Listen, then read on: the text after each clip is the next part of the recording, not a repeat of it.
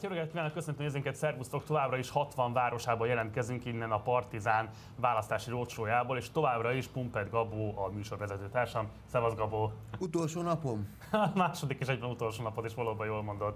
Ma is nagyon izgalmas témákkal készültünk a számotokra. Ugye ma van a tanársztrájk napja, tucatnyi helyszínről fogunk majd bejelentkezni, és minél több iskolába szerettünk volna ellátogatni, és el is fogunk látogatni az interneten keresztül. Bemutassuk azt, hogy mennyire kiterjedt ma a sztrájk, amelyet a tanárok a megbecsülésükért és a jobb anyagi feltételekért vívnak. Úgyhogy ez vár ma ránk. Ezen kívül pedig érkezik majd ide hozzánk a Bátortábor vezetősége, hogy bemutassák a Bátortábor munkáját, illetve érkezik majd hozzánk Rényi Pál Dániel, a 444 újságírója, hogy beszélgessünk vele. Korábban már mutattam az adásban a legújabb 4-4-es makróról, amely az Orbán rendszer elmúlt 12 évét dolgozza fel és mutatja be. Úgyhogy alapvetően ezekkel a témákkal készültünk számotokra, illetve nyilvánvalóan Gabóval, és lesz egy kis meglepetésünk is számotokra, amit majd Gabó fog prezentálni, de erről most még nem mondunk semmit.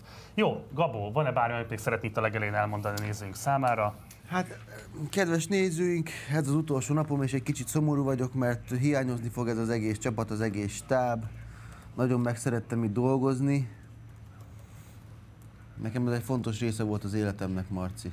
Ah, már nagyon kedves vagy. Szerintem kapcsolat ki a telefon, ha jól hallom, akkor visszajön benne a mi hangunk. Úgyhogy Ja, kaja. azt esetleg Nem azt tudtam, hogy mi meg. az, A négyhetes ósunk a Partizán történetének eddigi legnagyobb szabású vállalkozása. Ennek megfelelően a legdrágább is. Ahhoz, hogy megvalósíthassuk, a te támogatásodra is szükségünk van. Kérlek, hogy szállj be a finanszírozásába a rocsónak, előre is köszönjük a hozzájárulásod. Érkezik majd az első körkapcsolásunk a pedagógus sztrájk vonatkozásában, de addig is, Gabó, több témát is hoztam neked, amivel, amiről szeretnék veled beszélni. Egyrészt nem tudom, nézted a felnapi közvetítésünket, vagy bármilyen módon informálódtál arról, hogy mi zajlott az ellenzék és a kormánypárti oldalon? Akkor ezt egy nemnek veszem.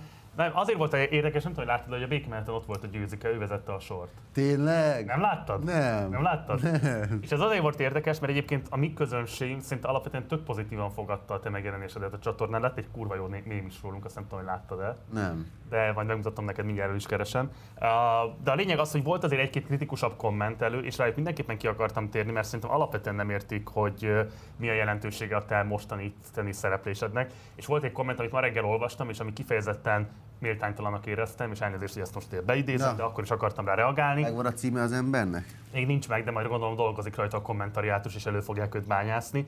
Szóval azt mondta, hogy hát van színvonal, mert a békemeneten győzik-e, az Partizánban pedig Pumpet Gabó jelenik meg, ami szerintem nem egy méltányos dolog, már csak azért sem, mert hogy nyilvánvaló, hogy legyünk jó indulatok, nem tudom pontosan, hogy milyen szándékok vezetették győzikét, hogy vezette a békemenetet, de azért nem látni azt, hogy a Gabó az ismertségét most helyi ügyek kihangosításához, azt a tanársztrájk megtámogatásához adja.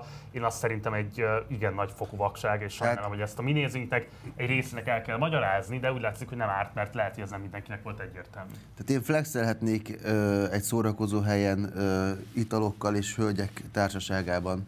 Csinálhatnám ezt is. De én itt vagyok, és támogatom a tanársztrájkot. Egy picit beszéljünk még arról, neked milyen iskolai élményeid voltak, mert beszéltünk már erről, hogy neked a történelem volt a kedvenc tanárod, vagy tantárgyad. Van-e kifejezetten olyan tanárember a te pályafutásod során, aki fontos inspiráció volt, megerősítés volt bármilyen szempontból? Hát, voltak jó tanáraim, csak mivel én nagyon nem szerettem tanulni, ezért nekem főleg rossz, tehát nekem az érettségem sincs meg, tehát ezért nekem főleg rossz emlékeim vannak az, az iskolával kapcsolatban. Viszont emlékszem, hogy általános iskolában még voltak nagyon jó pedagógusok, akik meg tudtak szerettetni velem tantárgyakat. Például ilyen volt a, a, a magyar és irodalom tanárom Károlybá. Üdvözöllek Károlybá, hogyha nézed az adást. Akkor volt a történelem tanárom Zsuzsa néni, csókoltatom Zsuzsa néni, ő is egy nagyon, nagyon jó tanár volt. És, és hogyha egy tanár ö, jól elő tudja adni, tehát, tehát, tehát jó kedvűen tud bemenni a, a- a tanterembe, és úgy le tudja adni az anyagot, hogy ő is jól érzi magát közben, akkor az, az, az, az jó hatása van a diákokra, de ezt csak úgy tudják megtenni a tanárok, hogyha eléggé ö, meg vannak fizetve, és az ő életük is otthon is rendben van. Nekem is számos nagyon jó tanárom volt a közoktatásban, nem fogok senkit kinevelni, kiemelni név szerint, mert méltatlanság lenne a többiek szemben. Nem, egy dolgot azért elmondani, hogy amikor elindult a, a polgárengedetlenség, tudod, amikor megtiltották, hogy sztrákolásnak a tanárok, és akkor ezért cserébe polgárengedetlenséghez folyamodtak. És akkor őket most megbüntetik, vagy mi? Hát ez a nagy kérdés, hogy meg leszek-e büntetve vagy sem. Nyilván, hogyha megbüntetik őket, akkor majd szintén melléjük kell állnunk és segítenünk kell őket. De én akkor visszamentem az iskolámba, és annyira megható volt találkozni azokkal az emberekkel, akikkel kell négy évet töltöttem el gimnáziumban, és most látni azt, hogy olyan próbálnak érvényt szerezni az akaratuknak, meg egyáltalán a méltóságukat megvédeni a kormányzattal szemben. Az egy nagyon erős élmény volt visszamenni az iskolába, és így találkozni a tanárokkal, hogy ahova én úgy jártam be, hogy ők voltak az autoritás fölöttem, most hirtelen ők azok, akik segítséget kérnek, mert hogy a nyilvánosságban meg én vagyok az autoritás, és hogy van egy ilyen dolog, hogy így akkor ők voltak azok, akik egyébként ezt így tök méltányosan gyakorolták fölöttem ezt az autoritást, és most én segíthetem azt ezzel, hogy mi a érted, tehát hogy szivattak téged? Vagy? Nem, nem szivattak. Pont ez, hogy, hogy, hogy egy, én nekem nagyon biztonságos, meg ilyen szempontból... Szerettél suliba járni? Nem, de, de erről nem ők tehettek föltétlenül. Hát kiteltett róla. Hát ez egy messzire vezető kérdés, hogy kiteltett róla. Hát nézd, hogyha most nem az lenne... Bullying, amúgy bullyingoltak téged? Ö, nem. Engem bullyingoltak. És egyébként még viszont ö, a bullyingolásba, az egy mondjuk egy másik beszélgetési téma.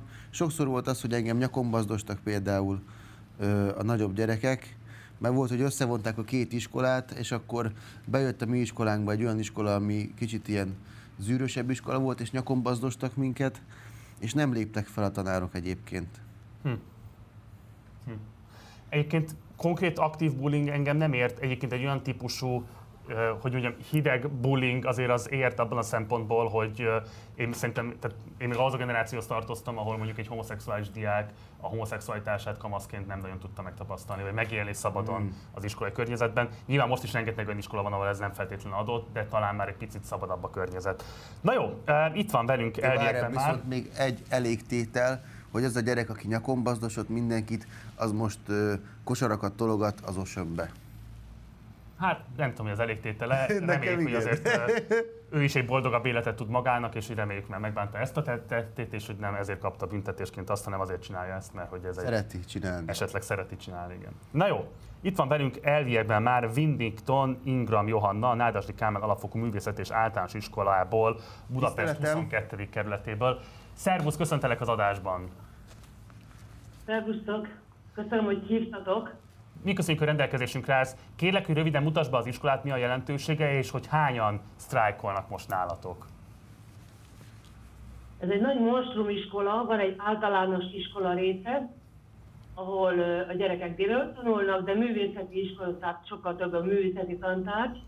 Én magam zenetanár vagyok, én itt tanítom őket kórusra meg énekre, és délután pedig van az, az összes többi tanszak, a táncoktól, a, a művészeti, a festészettől, az összes hangszer, összes zenekar, ez nagyon nagy iskola. Az általános iskola részéből, ahol körülbelül egy olyan 30 olyan tanár van, akik, akik teljes állásban is tanítják a gyerekeket, abból 20 sztrájkolunk. Wow. A nagyiskola részből még 10 csatlakoztak hozzá, úgyhogy így is az, hogy az összes tanár olyan 60-70 tanár van a nagyiskolában, abból 30 sztrájkol. Nagyon fontos ez az iskola, pont a művészeti tanítása mellett, mert nagy, a, a, a Kodály módszernek az alapja az, hogy minden tantárgy jobban megy, hogyha valaki zenét is tanul mellette. Úgyhogy ezt mi megtesztük. Hogyan fogadja a szülői közösség, illetve a diákok azt, hogy sztrájba léptetek? Mennyire szolidarítanak veletek? Én azt hiszem, hogy nagyon, mert nagyon kérdezték, hogy mit csináljanak, és megbeszéltük azt, hogy ugyan kerülő úton már megfenyegettek minket, hogy mi nem mondhatjuk a szülőknek, de megbeszéltük velük azt, hogy nem, ne, ne küldjék az első három nap a gyerekeket. És hát 7 órakor ilyenkor már egy csomó gyerek itt szokott ülni, és én jöttem be 7 órakor, és üres volt az iskola, és te jó, mondom, mi van itt? Ja persze, hát nem küldik a gyerekeket a szülők. Ugye ebben nagyon reménykedem, hogy ez továbbra is így lesz, hogy ebben a három napban nem küldik be a, gyereket, a gyerekeket a szülők. Ez bocsáss meg, mit jelent az, hogy megfenyegettek benneteket? Tehát ez uh, milyen fenyegetés ért benneteket, és ki meg? Hát először olyan, először egy olyan uh, hírt kaptunk, hogy fegyelmét kap, aki, aki megmondja a szülőknek, hogy ne hozzák be gyereket. De aztán én elolvastam az államtitkár úr uh, levelét, amiből nem fegyelmét emlegetett, csak azt mondta, hogy ne csinálják ezt a pedagógusok, mert az nagyon aggályos. és akkor mi megcsináltuk úgy, hogy az egyik, egyik szülőnek megmondtuk, az osztályban minden tanár, és az a szülő elterjesztette mindenhol. Úgyhogy kicsit kerülő úton, de sikerült megcsinálni. Hmm. Mi a legfontosabb követelés, aminek érvényt szeretnétek szerezni? Tehát mi az a legfontosabb helyzet, amit rendezni kellene a pedagógusok vonatkozásában a te megítélésed, a ti megítélésetek szerint? Hát szerintem a legfontosabb az, hogy valami olyan körülményeket teremtsenek, ami, hogy a tanárok ne félelembe tanítsanak.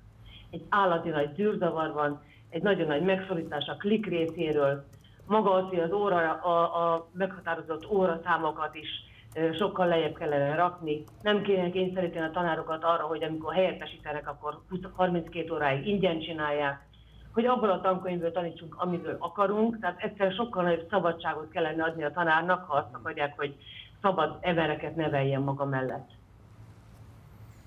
Persze fizetés is, de hát a, a, ö, ö, ezek fontosabbak még, mint a fizetés. Szerintem. De ez most az én saját véleményemet mondom. Nem, világos, ez szerintem ebben sokan hmm. osztoznak. Gabó, van-e bármilyen kérdésed a tanárnőhöz? Ö, nem, én azt, azt, azt hallottam, hogy, a, hogy hat, ha 60 tanárból 30-an sztrájkolnak, és a többi 30 az, az miért nem? Tehát ezt együtt kéne csinálni szerintem. Ez egy jó kérdés. A délutáni tanároknak nagyon speciális a helyzetük, mert egy-egy gyerekkel ö, ö, tanítanak gyakorlatilag, ja. hogy a zongoratanár, heketutár, stb. Tehát nekik azért egy kicsit más a helyzet. Itt a mi iskolánkban, mondom, a nagy, a nagy része a tantestületnek tanít, akik meg nem, hát van, aki fél, van, aki meg, aki még, még az ellenkező oldalon áll. Uh-huh. Hát mindegy. ez, ez a helyzet, de Reméljük, hogy minél többeket fog majd meggyőzni a példátok, és egyébként azt is gondolom, hogy ez mindenképpen példaadás nem csak a kollégáitoknak, hanem az egész országnak, úgyhogy ez egy valódi pedagógusi megmozdulás. Sok sikert kívánok neked, sok kitartást kívánok neked, minden jót. Köszönjük szépen, hogy itt voltál velünk. Csókolom. Én is nagyon köszönöm, sziasztok! Ez volt Budapest 22. kerületéből a Nádasdi Kálmán Alapfokú Művészeti és Általános Iskolából Winnington Ingram Johanna. Hamarosan kapcsoljuk majd Dunaújvárost. Addig is egy gyors kérdés hozzád, Gabó. Elcsodálkoztál azon, hogy nem mindenki Igen. sztrájkolt. Igen. Te voltál már olyan helyzetben, amikor ki kellett állni, és cserbe hagytak azok, akik esetleg szintén kiállhattak volna? Voltam már rengetegszer ilyen helyzetben. Egy valaki az, az nem tud sok mindent elérni, de hogyha sok közösen összefognak az emberek, és együtt ö, valami, valami cél érdekében kiállnak, akkor rengeteg dolgot el lehetne érni. És én nem értem azokat a tanárokat, akik, akik, akik, akik félnek, vagy, akik, vagy volt olyan, aki azt mondta, hogy, hogy nem ért velük egyet. Igen, ilyen is volt. Tehát most ki az, aki ne szeretne dolgozni több pénzért, nem? De nem amúgy? Ez volt nekem az érdekes. Volt már olyan, hogy te kiálltál magadért, és ezért el tudtál érni valami javulást abban a helyzetben, amit el kellett szenvedned? Volt, és ez is, ez is, ez is pénz miatt volt. Igen? Valahol, valahol voltam, valahol dolgoztam, és akkor hát kevéseltem a lóvét én is, és akkor ki kellett állnom magamért. De ez, ez nálam folyamatosan így van a hétköznapokban is. Mert itt Magyarországon az a baj, hogy mindenki az utolsó fillérért meg akarja folytani, meg akarja ölni a másikat. Hát nyilván, mivel kevés van, és arra, amire mindenkinek szüksége van, az, az tud lenni konfliktusforrás. Na jó, kapcsoljuk akkor Dunajvárost, ahonnan a Széchenyi István gimnáziumból jelentkezik hozzánk Fábián István. Szervusz István, köszöntelek az adásban. Tiszteletem. Szervusztok, jó reggelt. Nagyon köszönjük, hogy rendelkezésünkre állsz. Ugye Dunajvárosban jelentkezel be. Kérlek, hogy röviden mondd el, hogy mi az iskolátoknak a profilja, illetve hogy hányan vesztek részt ebből az iskolából a tanári megmozdulásban, a sztrájkban. Hát mi egy tiszta profilú gimnázium vagyunk, úgyhogy 41 fős a tantestület, akkor, hogyha három vezetőt leszámolom, akkor 38 sztrájképes kolléga van. Még nem tudom, hogy hányan veszünk a részt a sztrájkban. 25-en jelezték a sztrájkhajlandóságot. Egyelőre 12 aláírásunk van, ők azok a kollégák, akik bejöttek nulladik órára. Hány év vagy a pályán, azt meg szabad kérdeznem? Hát őszintén nekem ez a 40. éve. 40. Jövőre, Azt a... jövőre megyek nyugdíjba. Akkor bocsáss meg, akkor eléggé hosszú idő állt rendelkezésedre, hogy tapasztalatokról beszámolj. Elkeserítőbb jelenleg a pedagógus társadalom helyzete, mint mondjuk a rendszerváltás idejében volt. Hát, hogyha konkrétan a rendszerváltás idejét nézzük, ezt a 88-89-et, akkor a régi rendszer már eléggé lebomlásnak indult, és akkor már nagyon sok mindent meg lehetett csinálni. Sokféle új tankönyv volt, bevezették, mondjuk én filozófia szakos tanár is vagyok, és akkor vezették be a világnézetünk alapjai nevű ilyen tudományos szocialista tantárgy helyett a bevezetés a filozófiába című tárgyat, ami nagyon hasznos volt. Segítette a gyerekeknek kicsit megismerni a korábbi, korábban élő embereknek a gondolkodását. Hát sajnos ez újra kivezetésre kerül, pedig szerintem igen nagy szükség van rá. Azt mondod, hogy a tanszabadság Úgyhogy... kérdésében liberálisabb volt a rendszerváltás időszaka, mint 2022 Magyarországa. Hát természetesen összesen lehet hasonlítani a kettőt. Tehát most annyira meg vagy fogva, hát itt gondolok egyszer magyar történelemre, tehát én matematika, fizika szakos tanár vagyok, és döbbenetes élményeim vannak. Amikor elkezdtem, akkor még a középiskolában négy év alatt volt összesen kilenc fizika óra, most első két évben van összesen. És hát ez elkeserítő. Alig mennek mérnöknek a gyerekek, egyáltalán nem látszik jövőkép semmi. Hmm. Hát egy dolgot, ami miatt én igazából sztrájkolok, és engem ez visz rá, ez a jövő nemzedék. Mert az én fizetésem az már erre az egy évre nem egy mérvadó valami, viszont a gyerekeknek meg szüksége lenne fizikatanárra. Ő egy hónapja jelent meg Weisberg Tamással, Weisburg Tamással egy riport a HVG-ben, és számomra is döbbenetes volt, hogy az idei évben 26 főt vettek fel fizikatanár. De abból azt, hogy ebből hányan iratkoztak be az egyetemre szeptemberben, azt nem lehet tudni, és főleg azt nem lehet tudni, hogy hányan fognak majd végezni 5-6 év múlva miközben több mint százan megyünk nyugdíjba évente fizikatanárok. De ugyanez a helyzet a kémiával vagy a biológiával is. Egészen elképesztő állapot. Én a G7-en hallgattam egy podcastot a napokban, amely kifejezetten a fiatal pályakezdő tanárok pálya elhagyásáról beszélt, és ott az volt a statisztikai számítás, hogy 10 éves vonatkozásban 80% a pályakezdőknek egyszerűen elhagyja a, a közoktatást, mert annyira perspektívátlan a, a, a pálya tapasztalsz ilyen tendenciát kifejezetten városban, tehát hogy nyilván eltérhetnek a ti tapasztalataitok az országos átlagtól, ott hogyan jelentkezik a tanárhiány, illetve a fiatal pályakezdők pálya elhagyása? Őszintén mi egy jó gimnázium vagyunk, de fiatal tanár találni az szinte reménytelen. Mi 9 évig voltam igazgató, helyettes 6 évig igazgató, az ember megpróbál mindent, megkeresi egyetemeket, bedob ismerősöket, nagyon nehezen megy. Nálunk a tantestület átlag életkora most már 55 év fölött van, hamarosan rengeteg ember fog elmenni nyugdíjba, és nem látszik az utánpótlás. Nekem volt néhány kiváló tanítványom, aki elment matek tanárszakra, de közülük alig néhány van a pályán. Mert én azt nem számítom be, hogyha valaki mondjuk egy egyetemen lesz tanársegéd vagy docens, hanem, hanem az lenném, aki tanít középiskolában vagy általános iskolában.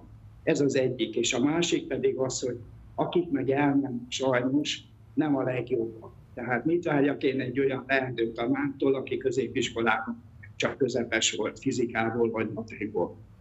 Mit fog ő majd tanítani öt év múlva, hogyha kikerül? Igen. Igen. Gabó, van a kérdés a tanárhoz? Hogy miért, miért, miért van az, hogy a fiatal tanárok elhagyják a pályát? Ön szerint? Én szerintem ennek két oka van. Az egyik az az anyagi oldal, mert hát abból a, pénzből, amit kapnak, abból, hát abból szerintem nem lehet még élni.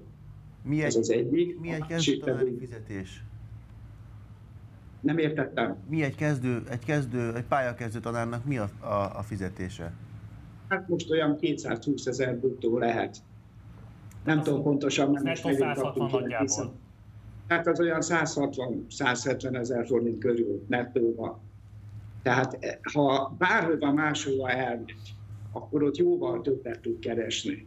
Hát vannak nekünk olyan tanítványaink, magyar hogy OKTV bejutott a legjobb tízben tanárszakra, de most már egy kommunikációs cégnél dolgozik vezetőként. Uh-huh. Nyilván, mert jól beszélni, jól fogalmaz, talpra esett, hát mit keresni a jó tanári pályán? Harmadannyi fizetésért. A másik dolog, és ezt legalább ilyen fontosnak tartom, hogy a tanári szabadság. Többen fogalmaznak úgy köztük a nejem is, hogy, hogy egyszerűen megfullad. Megfullad a ráerőltetett tananyagban, hatalmas óraszámmal, és az, hogy semmiféle szabadsága nincs az embernek. Én mondjuk matekból, fizikából könnyebben vagyok, mert mondjuk abban elég nehéz belevinni kintről dolgokat. Tehát ez a másik, ami legalább ilyen fontos. István, hát sok kitartást kívánok neked is, mert minden más pedagógusnak is. Sok sikert a sztrájkotokhoz, és remélem, hogy ez meg fogja majd valamilyen módon hozni a gyümölcsét, és hogy meg fogják hallani azok, akik tudnak tenni azért, hogy változások legyenek a pedagógus társadalom helyzetét illetően, hogy végre észrevegyék, hogy mi az elsődleges feladatuk. Nagyon köszönöm, hogy rendelkezésünkre álltál, minden jót neked, szervusz! Viszlát! Látom, nagyon elcsodálkoztál 160 ezer? 160 ezer forint, az mire elég? 160 ezer forint. És gondold el, hogy bent van minden nap, 8-tól, vagy fél 8-tól 3-4-ig, érted? És akkor még neki otthon is dolgoznia kell azon, hogy mi lesz a, hogy hogy adja le a tananyagot, Igen. tehát neki otthon is kell ö, babrálnia ezzel, érted? Tehát egy csomó idő, vagy egy 160 ezer forint egy egész hónapra. Hát az nagyon kell. Hát azt tudod, mire elég 160 ezer? Hát én az albérletemet 2-25 év bérlem. Érted? 160 ezer forint az... Hát az... Meg lennél vele küldve rendes, hogy annyiból kell kihoznod a hónapot. Hát annyiból nem lehet kihozni, nem egy hónapot, egy hetet. Egy hetet sem lehet kihozni. Jó, hát menjünk tovább minden esetre, mert hogy Kőbányára is hát. ellátogatunk most a Szent László gimnáziumba, ahol Tóth Viktor fog becsatlakozni hozzánk. Szervusz Viktor, köszöntelek az adásban.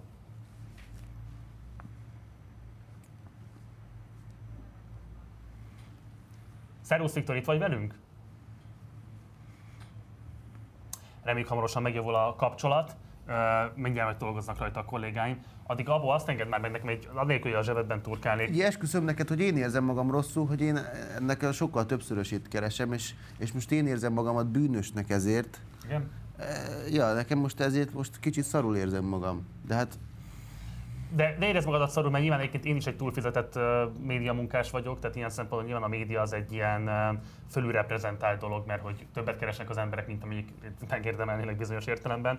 Uh, miközben egyébként... Ne, én azért ezt megérdemlem. Miközben, hát látod, hogy hát jó, de ha a közoktatásban meg ilyen bérek vannak, akkor azért fölmerül a kérdés annak, hogy ki, hol... Ez szomorú, ez szomorú, ez szomorú. Ez, érdemel. Ez szomorú. Beszéljünk majd erről mindjárt, de előtte most elvileg megvijavult a vonal, és itt van velünk Tóth Viktor Kőbányáról a Szent László gimnáziumból. Szervusz Viktor, üdvözöllek az adásban. Tiszteletem. Jó reggelt, szervusztok! Röviden kérlek, mutasd be az iskolátokat, mit kell tudnunk a Kőbányai Szent László gimnáziumról. A Kőbányai Szent László gimnázium az egy 4 és 5 osztályos gimnázium, tehát azért osztályos, mert van nulladik évfolyamú, nagyon sok mindent tanítunk itt, nagyon sokféle szakirány és tagozat van, vannak idegen nyelvek, két tannyelvű olaszunk is van, de vannak természettudományi tagozataink is, biológia, kémia, informatika, média, szóval nagyon sok oldalak vagyunk és sokszínűek vagyunk. Kérlek röviden mesélj arról a helyzetről, ami kiváltotta a sztrájkot. Tehát el tudod mondani, mi a legfontosabb követelések, amiket várnátok a kormányzattól, hogy azonnali hatája még ebben a tanévben meglépjen? Marci, az ehhez, hogy röviden, azt hiszem, nem lenne egy élet, élet elég nekünk, hogy erről most uh, meséljünk. Ez egy De várj, bocsáss meg, akkor hadd kérdezem másként. Tehát, hogyha most a kormányzat azt mondja, hogy rendben van, akarok cselekedni még a választások előtt, mi volna mondjuk az a három követelés, amit hogyha teljesítene, vagy legalább elindítana, akkor azt mondanátok, hogy a sztrájkot meghallották? Oké, okay, oké, okay, oké. Okay. Ugye vannak sztrájkkövetelések, de az is mondjuk 4-5 pont, de lehetne 10 pont is. Én azt gondolom, hogy a bérrendezés az mindenféleképpen alapvető, de, de az egy picit, hogy is mondjam, mindig elkeserít, hogy mindig csak a pénzről beszélünk, mert nem erről szól, értem szóval a pénz az egy nagyon fontos dolog mindenkinek az életébe, ezt helyre kell hozni, főleg itt már hallottam az elején beszélgetetek ilyen 160-180 ezer forintos kezdőbérekről, hát ez, ez, ez, ez egyszerűen tűrhetetlen. Azt gondolom, hogy az autonómia az még nagyon fontos lenne, tehát ez a tankerti rendszer ez teljesen megöli az iskolatésnek is, a, leköti a kezét, és ezt értem szakmai szempontból is, és épületfenntartás szempontjából is, hát, hogy nagyobb szabadságot, és hát a, a terhelés is, ha a diákokra is gondoljunk, a diákok terhelése és a tanszabadság is, tehát ha mondjuk hármat kéne választanom, akkor hirtelen ezt állat mondanám, de több sebből vérzik a rendszer, 8-10 pontról, 8-10 pontról lehetne beszélni.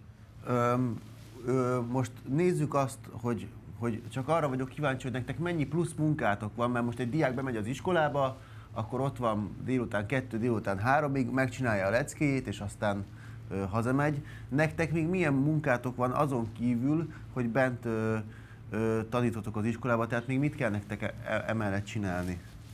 Hát ez is nagyon nehéz, mert különböző, különböző pozícióban vagyunk. Ha mondjuk az osztályfőnököt vesszük, és, és azért tudok erről jobban beszélni, mert én vagyok az osztály, osztályfőnök is vagyok már 15-20 éve, és osztályfőnök munkaközösségvezetője is vagyok. Ezért kapunk pótlékot, de az a pótlék is tulajdonképpen ellenyész ahhoz a munkához. Tehát tulajdonképpen 30-35 gyerek testi-lelki szellemi fejlődésért vagy, vagy, vagy felelős naponta jönnek kérdésekkel, a szülőkkel való kapcsolattartás. Tehát itt is hossza-hossza lehet mesél, eh, mesélni, hogy egy szaktanár mivel foglalkozik, még a tanulóhelyen kívül is, de egy osztályfőnöknek is rengeteg-rengeteg plusz munkája ezzel időtöltés. Csak tényleg, hogyha hazamegyek és egy, egy, egy, egy, egy diák, egy szülő felhív egy-egy problémával nem fog neki azt mondani, tudom, hogy neki éppen az a legfontosabb problémája, nem fog azt mondani neki 6 órakor, 8 órakor se, akkor ért rá engem fölhívni, akkor majd beszélünk 8-tól 4-ig a munkaidőm alatt. Tehát ezek mind-mind olyan dolgok, amik így napi szinten előfordulnak. Igen, szerintem ez egy borzasztóan fontos szempont, amit nem hangsúlyozunk eléggé, tehát hogy itt nem csak arról van szó, hogy a iskolában eltöltött idő alatt vagy felelős a gyerekeknek a, a szellemi fejlődésért, adott esetben a személyiségfejlődésért, egyáltalán bármifajta. Tehát, Igen. hogy mindannyian emlékszünk a pubertás korra, elképesztő, talán a legszenvedélyesebb, legszenvedéstelibb is bizonyos szempontból korszak, tehát hogy ott nagyon észre kell lenni a tanároknak, hogy ott félrezni sem menjen félre semmi. Ez a fajta rendelkezésre állás, ez bármilyen szempontból, legalább mondjuk a szülők irányából el van-e ismerve, tehát hogy például hogyan viszonyulnak kőbányán a ti küzdelmeitekhez, látják-e azt, hogy ez nem ellenük van, hanem értük is? Abszolút, abszolút szeretném megerősíteni, hogy azért én 20 éve itt tanítok, Persze vannak nehézségek, én azt tudom mondani, hogy a pedagógusok és a szülők között hihetetlen jó együttműködés van, és, együtt, és, és hálásak is a munkánkért. Szeretném megerősíteni, hogy ma is ki fognak jönni. Ugye a volt a polgári engedélykedőknek egy felhívás, hogy 8 és 9 között lehetőleg a civilek is támogassák a, a, a pedagógus sztrájkot és van értesülésünk arról, hogy, hogy szülőcsoportok fognak kijönni a gimnázium elé, és most is támogatni fognak, úgyhogy alapkérdésedből kiindulva mi érezzük a szülők részéről, hogy, hogy, hogy elismerik a munkánkat, és hálásak érte. Hát Viktor, akkor sok kitartás neked, nektek, sok, remélem, hogy győzelmet aratok igazából, tudok ennél finomabban fogalmazni, mert nyilvánvalóan a teljes magyar társadalom érdeke az, hogy a tanárok helyzetét rendezze végre a felelős kormányzat. Úgyhogy mi továbbra is itt állunk mellettetek, és nem csak mi szerintem, hanem nagyon sokan. Látod, Gabó is itt áll mellettetek, és ha Gabó veletek, akkor ki ellenetek. Hajrá Viktor, sok sikert a sztrájkon! Köszönjük a lehetőséget, sziasztok, szép napot! Hajrá, hajrá, szia, szia. Hamarosan kapcsolunk majd Budapesten az Ötvös József gimnáziumba, de amíg megtörténik a kapcsolatfelvétel, addig azt akarom megkérdezni tőled, Gabó, hogy ugye elcsodálkoztál azon, hogy mennyire alacsonyak a fizetések, elcsodálkoztál azon, hogy mennyire kevés megbecsülésre jár a pálya. Neked van olyan ismerősöd, aki a közoktatásban pedagógusként tanít? Nekem az egyik barátomnak a, a, a párja óvónőnek tanul, és hogyha jól tudom, akkor ő is tehát ott is nagyon kevés a fizetés, és már ő azt pedzegeti, hogy mi az, amit még emellett, vagy ehelyett kéne csinálnia. Uh-huh. Mondjuk az, az, az óvónő, az nem tanár, de és igen, tehát azon kezdtem el gondolkozni, hogy ez nem is egy munka, amit, amit egy idősában eltöltesz, hanem ez egy hivatás. Igen. Tehát neki foglalkoznia kell az összes gyereknek a, a lelki világával, a fejlődésével, hogyha este fölhívja egy szülő, mert a szülő is hazamegy a munkából, és este átbeszél a gyerekkel, hogy mi volt a suliban, és hogyha van valami, vagy történt valami az iskolában, akkor, akkor fölhívja a, a tanárt, és a tanárnak akkor ezzel foglalkoznia kell. Tehát ez, ez nem is egy munka, ez sokkal inkább egy, egy hivatás. No, hát közben megtörtént a kapcsolatfelvétel, úgyhogy kapcsoljuk Budapestet, ahol az Ötvös József gimnáziumból Szejma József fog becsatlakozni hozzánk. Szervusz, köszöntelek az adásban! Tiszteletem! Jó reggelt, sziasztok! Kérlek röviden mondd el, hogy nálatok hogy néz ki a sztrájk, hányan csatlakoztak hozzá, mekkora a, a, a, a sztrájkolóknak az aránya a teljes tantestületen belül? Nagyjából 80 tanárról beszélünk, és éppen most néztük meg a végleges számokat, legalábbis a véglegesnek tűnő számokat, ugyanis teljesen végleges eredmény csak akkor lesz, amikor a kollégák megérkeznek, hiszen a sztrájk az olyan, hogy akár aznap is dönthet úgy a kollega, hogy felveszi a sztrájkot, de jelenállás szerint 62-en a 80 fős tantestületből döntöttek úgy, wow. hogy végül is sztrájkolni fognak, pontosabban wow. valamilyen módon kiállnak, mert ebben nagyjából 20 olyan kollega is van, aki a polgári engedetlenség eszközét választotta. Miben különbözik a polgárengedetlenkedők a sztrájkolóktól? Hát a polgári engedetlenség az alapvetően, hát ahogy a, a, a, az ügyvéd, akivel konzultáltunk menet közben, ugye a, a jog hatáján kívül eső műfaj, és éppen ezért hát ezt hát nagyon röviden tömören összefoglalva az a helyzet, hogy ez, ez, ez nem törvényszerű kiállás igazából a tanárok részéről. Nyilván azok választották ezt a módszert, akik azt érzik, hogy a sztrájk jognak az ilyen módon történő korlátozása nevetségessé tette magát a sztrájkot, és éppen ezért szeretnének kicsit hangsúlyosabban hangot adni a követeléseiknek, és azt gondolják, hogy nem szeretnének, hát nem tudok szépen fogalmazni, ilyen piti szabályok szerint játszani, és így megfogalmazni az ő problémáikat. A, mandinere... a pedig egyébként teljesen törvényes történet, tehát azt azt leírja a kormányrendelet, hogy mit szabad és mit nem. Akik, akik ezt a műfajt választották, ők teljesen a jog vörös vonalain belül mozognak. A Mandineren jelent nem olyan régen egy interjú egy tanárkollégátokkal, aki a sztrájk ellenében, leginkább egyébként a polgárengedetlenség ellenében emelt hangot. Mennyire komoly az ezzel kapcsolatos kritika a tanártársadalomon belül, amennyire te erre rátsz? Nagyon mérsékleten látok rá őszintén, szóval a, kollégák között azért elég komoly dilemma volt ezzel kapcsolatban, hiszen a tanár alapvetően mindenképpen egy, egy jogtisztelő ö, ö, polgár, és azt gondolom, hogy a, a kollégák túlnyomó többség egyébként szívesen választotta volna a sztrájkot, amennyiben ennek értelmét látja. Semmilyen módon nem merészkedtünk volna a jog határain kívülre, hogyha azt gondoljuk, hogy ezzel egyébként el tudjuk érni azt a célt, ami a legfontosabb, hogy verbalizálni tudjuk a társadalom felé a problémákat.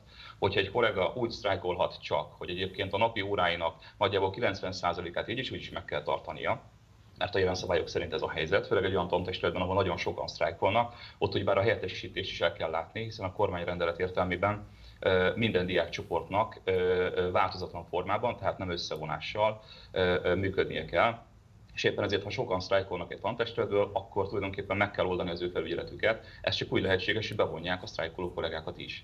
Tehát valaki sztrájkol, valaki vállalja ennek minden következményét, azt is, amivel egyébként folyamatosan fenyegetnek minket a tankerületek, tehát hogy nem fogunk fizetést kapni a sztrájknapokra. Hogyha valaki 3 plusz 3 napig sztrájkol, akkor az 6 napos fizetés megvonás. Ez gyakorlatilag majd, hogy nem a harmada a havi bérünknek. Hogyha valaki ezt vállalja, és, és még így is dolgoznia kell szinte folyamatosan, akkor úgy érezték sokan, hogy nem szeretnének ilyen módon nevetségessé válni és közröhelyi tárgyává válni, és ezért inkább hát a tulajdonképpen a végső megoldást választották a polgári engedetlenségen. Van-e kérdésed, Gabó? Nekem egy záró kérdésem lenne még hozzád ezekről a retorziókról, mert ugye ezt mint lehetőséget lengetted be. Lehet-e tudni már valamit, mert hogy erről is különböző híradások jelentek meg. Tehát van-e már olyan tanár kollégátok, akik akár a korábbi figyelmeztető sztrájkban való részvétel miatt, akár a polgárengedetlenségben való részvétel miatt már konkrét retorzióban részesült az illetékes tankerület részéről? Jogi értelemben nem, nem került sor ilyesmire, gazdasági értelemben igen. Tehát a polgári engedetlenség kapcsán a, azt az egynapi bérünket azt természetesen levonták, ami, ami arra az egy napra járt volna, viszont aránytalanul sokat. Tehát a kollégák egy jelentős része az egy napért nagyjából 20 ezer forintos fizetés megvonásban részesült, amit egy tanár nem keres meg egy nap alatt egyébként a munkájába. Szóval, hogy nem tudom, hogy hogy jött ki ez az összeg végül is, de tulajdonképpen elég erős célzás volt ez arra, hogy gazdasági következményei lesznek annak, ha valaki nem a kormányzat szabályai szerint játszik. Hmm. Egy utolsó értelmező kérdés, van-e már olyan sztrájk alap? Ez, ez patkányság. Ez patkányság? Ez patkányság. Gabó a lényeget mondja ki mindig tömören és velősen, az a, az a folyó benne, hogy József, van-e már valamilyen sztrájk alap, amiben ez esetleg hozzá lehet járulni, akik szolidaritánának veletek, és ilyen szempontból segítenék azt, hogy a kiesett bért kompenzálják az érintetteknek? Hát a szakszervezeteknek van valamiféle sztrájk alapja. Az egy erős kérdés, hogy mondjuk például ebből milyen módon részesülhetnek azok, akik polgári engedetlenkednek, mert ugye már ők nem a szakszervezet előírásai szerint és nem a törvények szerint teszik azt, amit tesznek. Úgyhogy ilyen szempontból vannak, vannak felmerülő kérdések. Egyéb, egyéb támogatási formát pedig nem, nem indítottunk útnak, tehát azt gondoljuk, hogy a, a sztrájknak ilyen módon a következményeit vállalnia kell annak, aki, ezt, aki ebbe beleáll ennek minden, minden következményével, tehát tulajdonképpen azt gondolom, ez a polgári attitűdnek az alapja. Lépünk valamit, miután felmértük a lehetséges kockázatokat, és vállaljuk ennek a következményeit. Szájma József Budapesten, nagyon szépen köszönöm, hogy rendelkezésünkre álltál. Sok sikert a sztrájkotokhoz, mi biztosan minden követni jót. fogjuk az eseményeket. Hajrá, minden jót! Köszönjük szépen, sziasztok! És most egy kicsit más témával folytatjuk, de fogunk még visszatérni a sztrájkoló pedagógusokhoz, és további kapcsolásokkal is képet adunk arról, hogy mi zajlik jelenleg az országban. Most azonban a Bátor tábor két munkatársal fogunk majd beszélgetni, és itt vannak már azok, akik Nagy Katani programigazgató, illetve Cselinda kommunikációs vezető a Bátor tábortól. Sziasztok! Hello. Uh, és a Bátor tábornak ugye 60-ban is van érdekeltsége, ezt gyorsan tisztázzuk, hogy pontosan 60-ban uh, milyen telephelyetek vagy milyen aktivitásotok van. Nekünk gyakorlatilag 60-ban van az egyik legfontosabb helyszínünk, ez pedig egy táborhely, ami 60 mellett található, egy 14 hektáros gyönyörű táborhely, ahol mi krónikusan és súlyosan beteg gyerekeket és családjaikat szoktunk élményterápiás programokkal várni. Ez gyakorlatilag tavasztól őszig zajlik, úgyhogy hamarosan kezdődnek is az első táborok, a testvértáborok. Hallottál már valahol a táborok korábban, Gabu? Mm, nem. Nem? Mert nagyon izgalmas, ugye több mint egy 20 éve működő szervezetről van szó, akik... Ez egy jótékonysági szervezet, és ti programokat szerveztek a, a, a, a beteg gyerekeknek? Mi súlyosan és kronikusan beteg gyerekeket táboroztatunk, és hát táboroztatással kezdtük a munkánkat, itt 20 évvel ezelőtt, ahogyan említettétek is, mm. és azóta ezt a tevékenységet már kibővítettük, úgyhogy kórházakba is megyünk, és ott is ilyen élményterápiás programokat tartunk gyerekeknek, és most már iskolai programmal is segítjük a beteg gyerekeknek az integrációját. Ez egy nagyon fontos kitétel volt, mert valóban valószínűleg a legtöbben még mindig azzal azonosítják a bátor tábort, hogy ez egy kvázi nyaraltató funkciót látnál, most nem degradálva mondom, hanem valószínűleg ez képződik van a szélesebb nyilvánosságban. Hogy néz ki, mettől meddig tudjátok elkísérni egy-egy gyereket adott esetben a felépülése útján? Tehát most elmítettél több ilyen állomást is. Hogy néz ki, ha valaki jelentkezik hozzátok, mettől meddig tudtok vele lenni? Ez egy nagyon izgalmas, egy kicsit összetettebb kérdés is. Pont azért bővítettük ki mi is így a palettát, amit tudunk a gyerekeknek kínálni, mert hogy mi is azt láttuk, hogy így van a táboroztatás, amikor így 5 vagy 10 napig nálunk vannak a gyerekek, és akkor nagyon sokat tudunk nekik adni, de hogy ez az ő életünknek is csak egy szelete. És hogy ezért kerestük azokat a lehetőségeket, ahol még be tudunk kapcsolódni akár, akár így a betegség folyamán is, akár utána. És hogy így épül fel most a palettánk is, hogy egyrészt igen tudnak hozzánk jelentkezni a táborba, és akkor el tudnak jönni és velünk táborozni és eltölteni egy hetet de hogy vannak olyan gyerekek is, akik a betegségükből kifolyólag még nem tudnak a táboroztatásban részt venni, mert az egészségügyi helyzetük azt mutatja, hogy még nem alkalmasak erre. Ezért viszont bementünk a kórházakba is, és akkor ott is tudunk velük ilyen rövidebb időszakokra, amit a kórház engedélyez, játszani velük, és egy kicsit bevinni ezt a tábori hangulatot Jó. hozzájuk és hát ennek egy ilyen hosszabbítása, vagy meghosszabbítása lett az iskolai program, ami pedig azt szolgálja, hogy azok a gyerekek, akik már vissza tudnak menni a közösségbe, ahonnan ugye kiszakadtak így a betegségükből kifolyólag, ott is segítsük nekik így a visszailleszkedésüket, egy kicsit az osztályközösséghez is vissza tudjanak kapcsolódni, a társaikhoz tudjanak kapcsolódni, egy kicsit kicsit lebontsuk ezt a tabut, ami így a betegség körül van, segítjük egy kicsit az osztályfőnököket is, és, és leginkább így az osztályközösségre fókuszálunk.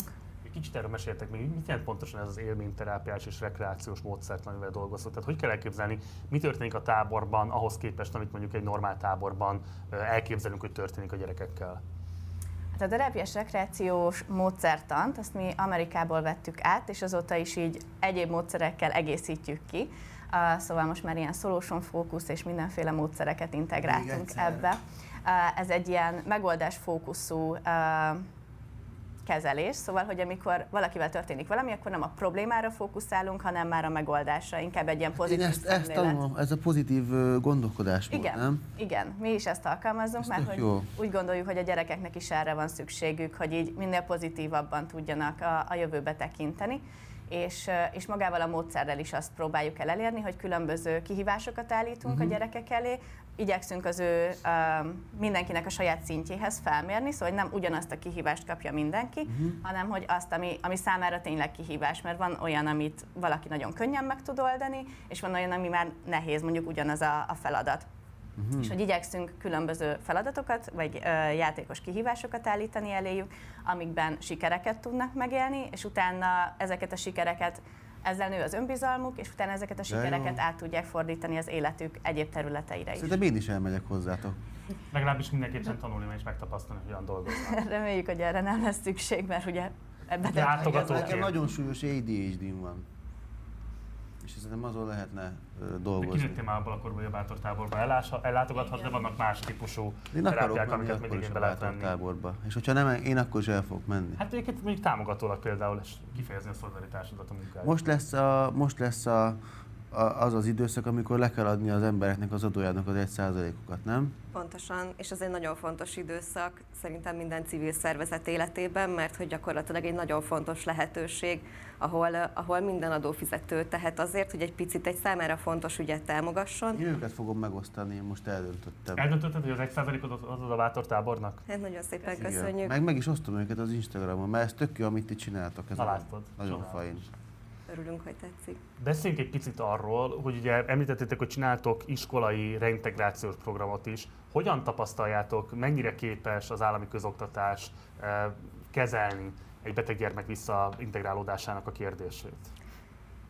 Én azt láttam, hogy ez gyakorlatilag így helyi szinten dől el. Nekem most személyes tapasztalatom van például múlt hétről, én egy állami iskolában voltam akkor egy ilyen iskolai programon önkéntesként, és, és ott például a két tanítónéni nagyon sok energiát fektet abba, hogy az ott ö, abba az iskolába, vagy abba az osztályba járó akár beteg gyereket, vagy akár bármilyen más nehézséggel élő gyereknek az integrációját megvalósítsák. Szóval én, én ezt láttam ott, ez egy személyes tapasztalat volt a részemről, hogy ők, ők a két tanítónéni az, aki, aki ebbe az, az energiát beleteszi, és ettől működik. Akkor ez abszolút az egyéni szinten múlik. Azt lehet látni, hogy nincsen semmilyen, nem tudom én, állami protokoll arról, hogy egy tartósan beteg gyereknek a közoktatásban milyen típusú segítségeket kell kapnia? Én azt gondolom, hogy erre állami protokoll ez nem nagyon van, de hogy egyéni szinten, amit a Linda is említett, nagyon, ö, nagyon sokat tudnak tenni a tanárok ezért, és mi is azt látjuk, hogy a tanárok a, a kulcs ahhoz, hogy a, az osztályközösség hogyan tud fejlődni, és ezért mi is segítjük a, a tanároknak is van két beszélgetésünk, mielőtt elkezdjük a programot, és miután lezárult a program, hogy megnézzük, hogy milyen változások történtek az osztályban. És a regionális tapasztalat mi? Tehát, hogy ebben abszolút egyedülálló Magyarország, vagy nem tudom, a régió többi országában is azt lehet látni, hogy hasonlóképpen megoldatlan a tartósan beteg gyerekek iskolai kezelése. Erre szerintem nekünk nincs konkrét tapasztalatunk, és, és tényleg mi gyakorlatilag egy plusz segítséget szeretnénk ehhez adni, és nem egy olyan feladatot szeretnénk átvenni, ami azt gondoljuk, hogy nem is, nem is tudjuk magunkra vállalni, hanem amiben nekünk tapasztalatunk van, ez pedig az, hogy hogyan, amit mi láttunk, hogy a betegség tabu, hogy akár a csúfolódás, amit mindannyian megéltünk, szóval nem is kell feltétlenül betegnek lenni ahhoz, hogy valaki csúfolódás tárgya legyen, de mondjuk, ha egy hosszú betegség után valaki visszamegy, és ne Isten mondjuk éppen nincs haja, vagy egy vágás van rajta, vagy bármi olyan, akár látható jele is van a betegségének, mi ezzel nagyon sokat dolgoztunk a táborban, hogy hogyan tudunk segíteni akár a gyerekeknek, hogy ezt az állapotot ők elfogadják, és ők ezzel jobban legyenek, és hogyan tudjuk segíteni azt a közösséget, ahol ők vannak, és ebből is a tapasztalat onnan jött, hogy, hogy a táboraink is nem csak a gyerekeknek, nem csak a súlyosan beteg gyerekeknek szólnak, hanem például van testvértáborunk, ahova eljöhetnek az egészséges ö, testvéreikkel együtt, mert pontosan azt látjuk, hogy a betegség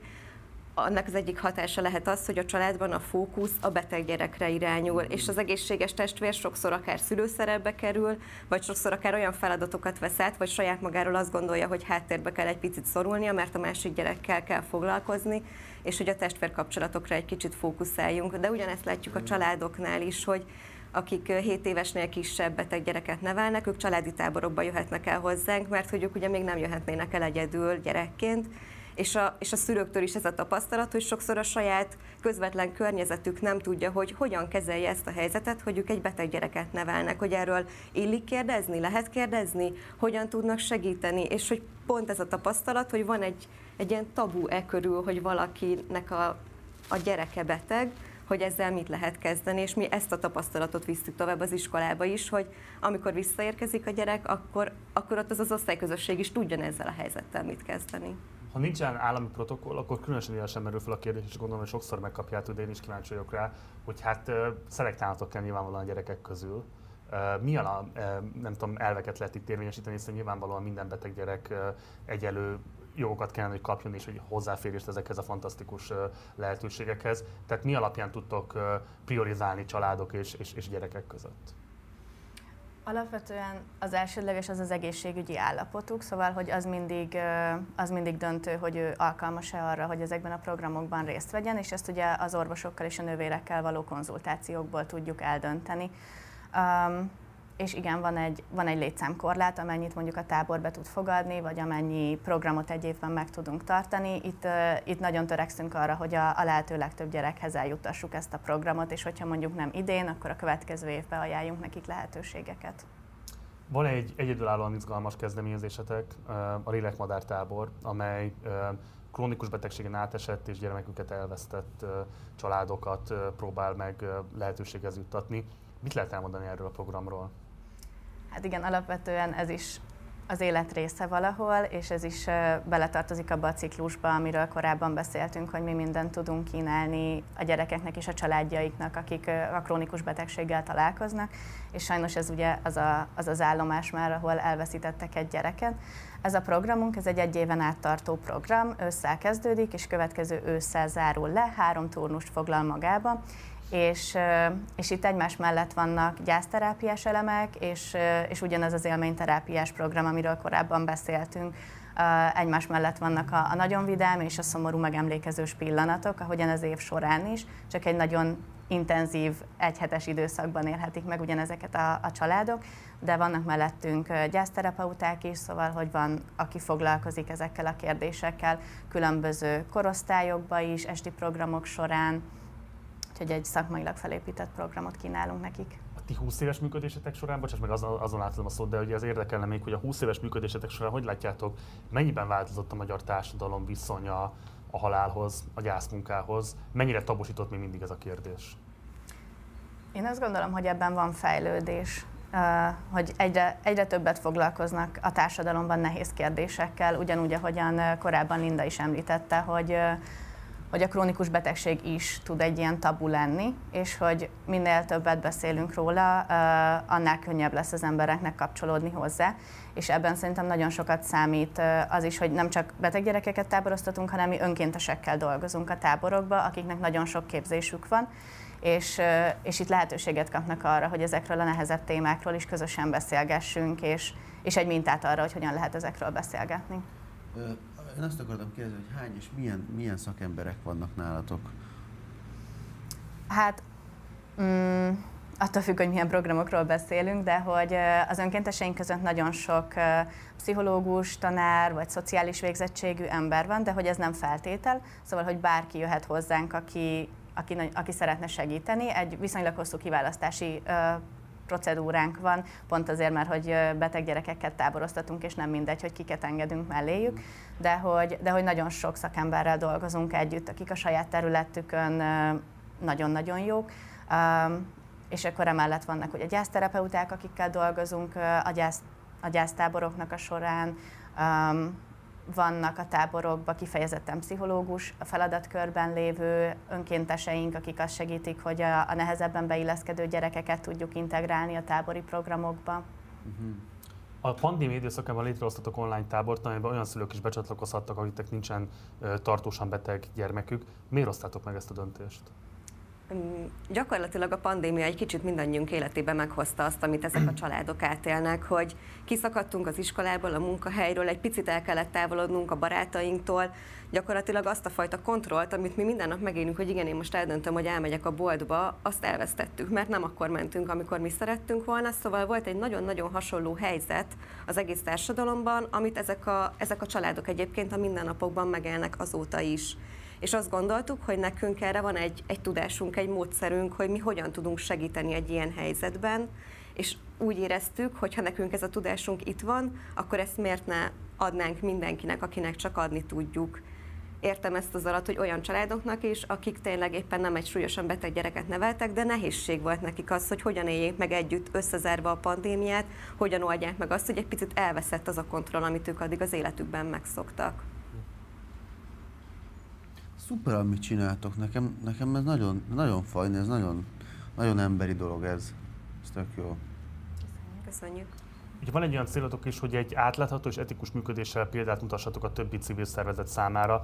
Ti hogy látjátok az elmúlt két évtizedet végig tekintve, itt azért nagyon sokféle megviseltség sújtotta a civil szektort, és most nem csak az elmúlt, nem tudom én, egy évtizednek a politikai kitettségeire utalok, hanem akár 2010 előtt is azért számos olyan probléma volt finanszírozásban, társadalmi beágyazottságban, nemzetközi forrásokhoz való hozzáférésben, kapcsolatrendszerhez való hozzáférésben, tehát hogy mik azok a változások, amelyek pozitívak, és mik azok a helyzetek, amikkel jó lenne, hogyha valamilyen módon most már egy következő felelős kormányzat kezdene valamit, hogy segítse kifejezetten a civil szektor munkájának az elvégzését.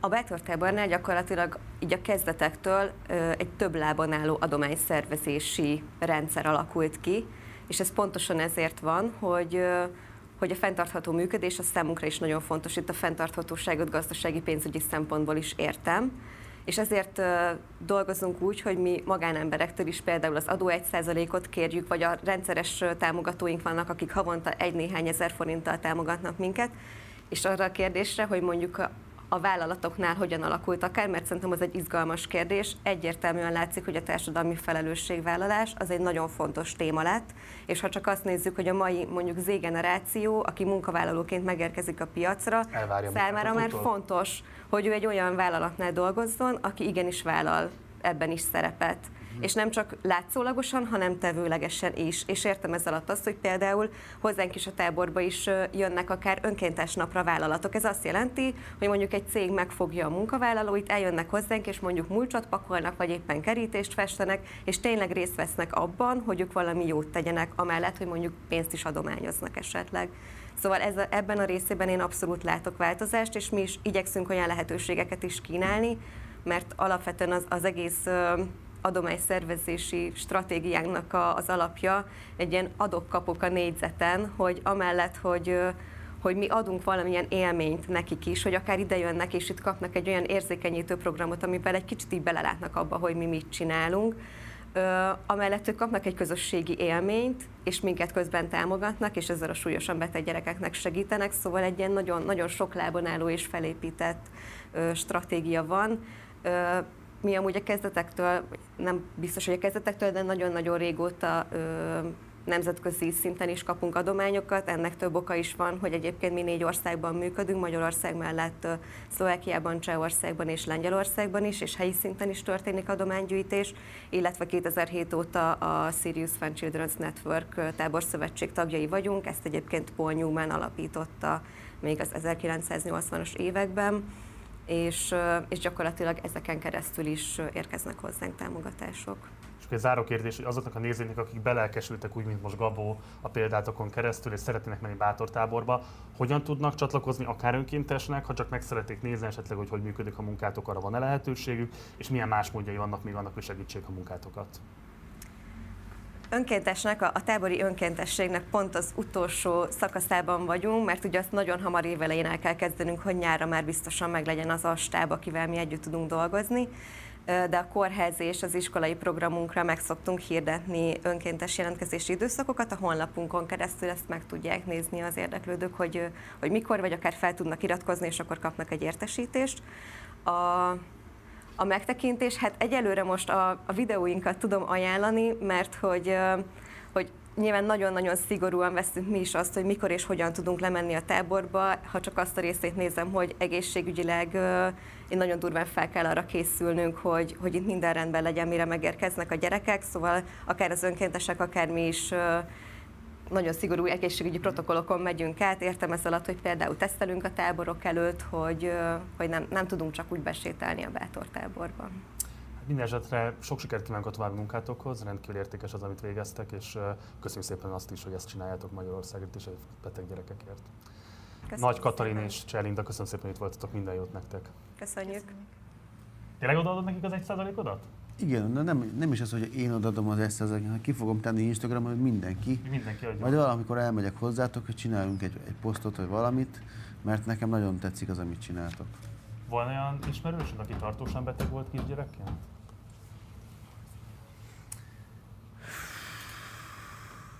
Hmm. Képzeld el, hogy nekem volt egy, meg van egy, egy anyajegy a lábújamon, egy nagyon nagy anyajegy, és ezt nekem kb. úgy, úgy éltem meg, hogy ez egy nagyon ciki dolog, és ezt én szégyeltem mindig. Tehát ez nem egy betegség, Hát az nem betegség. csak, igen. de viszont kb. úgy éltem meg, mint ahogy ők mondták, hogy, hogy ez a betegség, ez egy ilyen tabu, uh-huh. és én képzeld, el, úgy jártam strandra nyáron, hogy a homokba nem papusba voltam, hanem zokniba, meg cipőbe, mert annyira szégyeltem. Na jó, hát ez volt a Bátortábor két munkatársa, most pedig folytatjuk a körkapcsolást a sztrájkoló pedagógusok körében. Itt van velünk már Miskolcról, a Herman Otto gimnáziumból, Pilc Oliver. Szervusz Oliver! Tiszteletem. Szervusz Oliver, rég láttunk már téged, ugye idézzük fel a nézőinknek, hogyha esetleg nem emlékeznének rá, te voltál egyik annak a három pedagógusnak, akik elindítottátok a kockás inges tanár forradalmat. Hogyan érzed most magadat, hogy ennyi év távlatából az, amiért akkor küzdöttetek, bár számos fontos tüntetést eredményezett, de úgy tűnt, hogy nem tudja maga mögé állítani a tanártársadalom széles köreit. Most viszont mégis úgy látszik, hogy beérett a munka gyümölcse, és hát tanárok tömegei állnak ki magukért ezekben az órákban is. Amennyire jól érzem magam, annyira rosszul is, tehát az egyik az nyilván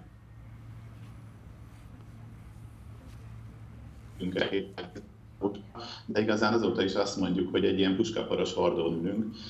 Valaminek történnie kell, hogy belobbantsa egy szikrának ezt az elégedetlenséget, és úgy tűnik, hogy most itt van ez a pillanat. Bár azért azt látjuk, hogy ettől a sztrájktól is, vagy a mai munkabeszüntetéstől is minden erővel próbálta a kormány eltántorítani a résztvételi szándékukat kinyilvánítókat, úgyhogy kíváncsi vagyok, hogy hányan lesznek majd a a sztrájkban vagy polgári engedetlenségben résztvevők, mert ugye tanítanékon keresztül mi meghirdettünk már egy országos polgári engedetlenséget is azoknak, akik úgy gondolják, hogy ilyen sztrájkba, ami így el van lehetetlenítve, nem szabad beleárni, és inkább úgy érzik, hogy a polgári engedetlenséghez kell nyúlniuk, hiszen az a rendelet az még mindig él, amelyik ellehetetleníti ezt a munkabeszüntetést. Úgyhogy most így érzem magamat, vagy magunkat így érezzük.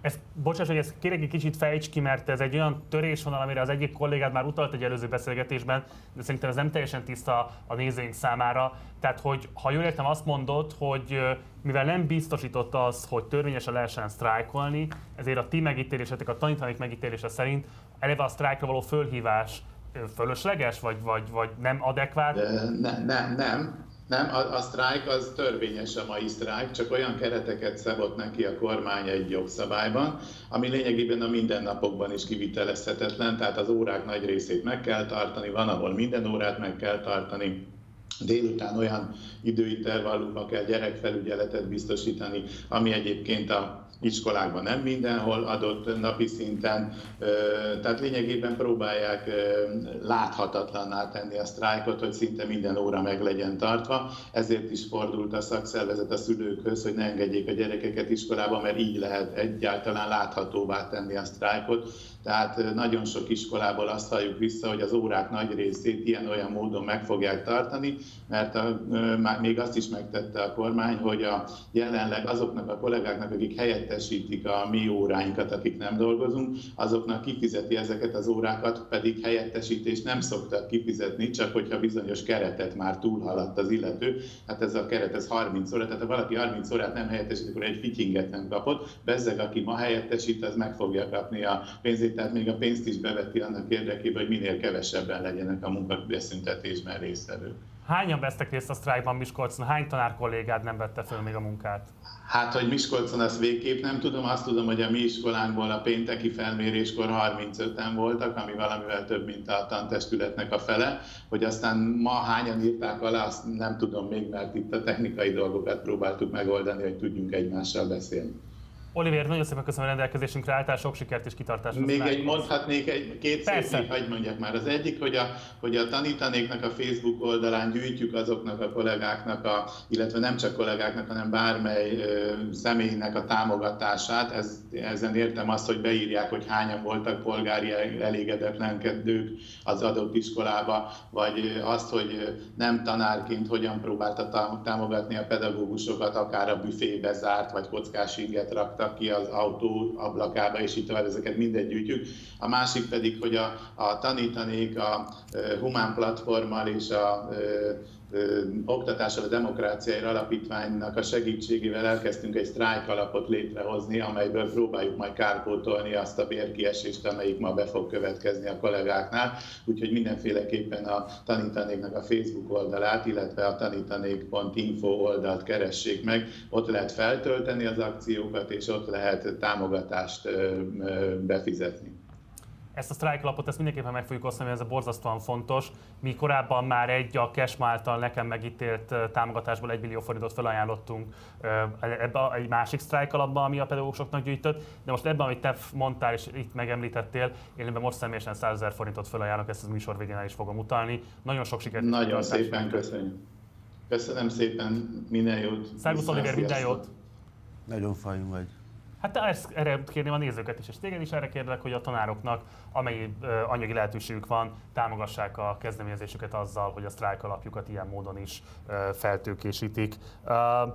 Figyelj már, én azt arra voltam kíváncsi, hogy ez a polgári engedetlenség, ez, ez mit, mit eredményez a, a tanároknak, ez mit, mit ez mi? Ugye ez mit jelent pontosan? Igen, hát figyelj, ez milyen következményekkel jár? Ugye a polgárengedetlenség alapvetően azt jelenti, hogy a jogszabályokat tudatosan megszeged lelkismereti okokból, mert azt gondolod, hogy éppen azért hozták azokat a jogszabályokat, hogy neked rossz legyen, hogy te ne tudd megtapa, megélni a szabadságjogaidat, hogy abban korlátozzon. És ez polgári engedetlenség, hogy mert neked nem tetszik valami? Hogyha lelkismereti okokból neked valamivel nem értesz egyet, és azt gondolod, hogy úgy tudod kifejezni az ellenállásodat, hogy azt a jogszabály tudatosan megszeged, az, te, az, az egy típusa a polgárengedetlenség. Tudod mit? A következő alanyunk szerintem el fogja tudni magyarázni ezt, hogy pontosan mit jelent a tanároknál. Ugyanis itt van velünk Budapestről a Berzsényi Dániel gimnáziumból Máler Attila. Szervusz Attila, köszöntelek az adásban. Jó reggelt mindenkinek, sziasztok! Na hát a Gabor részéről fölmerült egy fontos kérdés, kérlek, hogy magyarázd el, hogy pontosan miben áll a polgári engedetlensége a tanároknak. Mi, mit jelent a polgári engedetlenség? Hát a sztrájktól kell kezdeni, mert annak nagyon szigorúak a szabályai, már önmagában is, és ugye ezért nagyon nehéz volt megszervezni a sztrájkot. Viszont a figyelmeztető és a mostani határozatlan idejű sztrájk között ugye ezt még egy rendelettel fölülírták, amiről szó volt, tehát végképp lehetetlenült.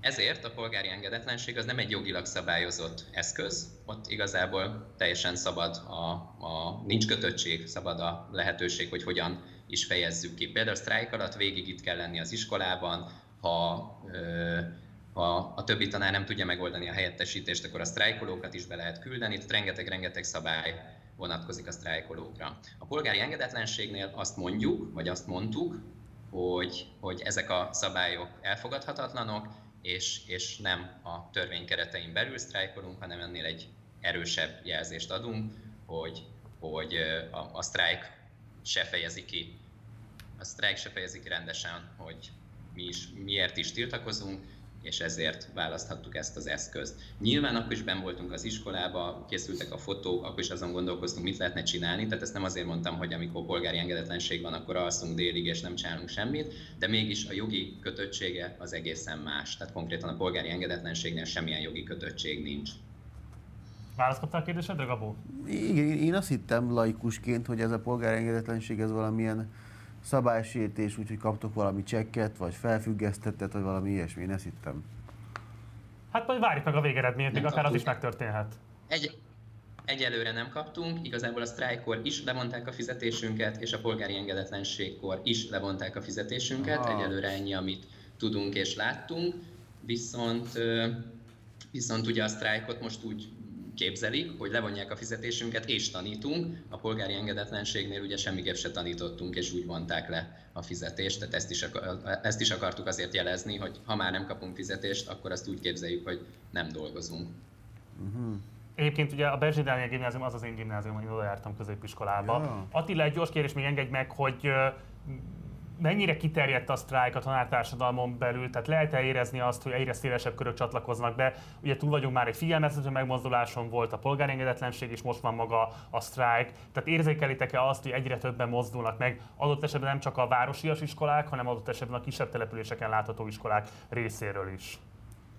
Érezni érezzük, de hogy ez, ez tényleg így van-e, az majd valószínűleg a mai számokkal derül ki. Tehát azért a figyelmeztető sztrájkban 25 ezer tanár vett részt nagyságrendileg, ami hatalmas szám, a polgári engedetlenségben több mint 1600 tanár, ahol, ahol tényleg azt kell látni, hogy, hogy törvénytisztelő, tisztességes tanárok, polgárok döntenek úgy tudatosan, hogy törvényszegnek, mert, mert ennyire aránytalannak érzik a rendelet szabályozását. Tehát ahhoz képest szerintem ez is egy hatalmas szám, és ez négy hét alatt folyamatosan minden nap volt. A mai számokat pedig várjuk, de ahogy a figyelmeztető sztrájk előtt is, úgy a mai nap előtt is tényleg sok megfélemlítő utalás történt, rendszerint telefonon, nem pedig írásban, tehát, tehát azért most is érezzük, hogy próbálnak ellene dolgozni, de nagyon reméljük, hogy, hogy sokan leszünk, és én igazából azt érzem, hogy mindenki valahogy szeretné kifejezni, van, aki csak egy kockás ingel meri, tudja, de, de akik így támogatnak,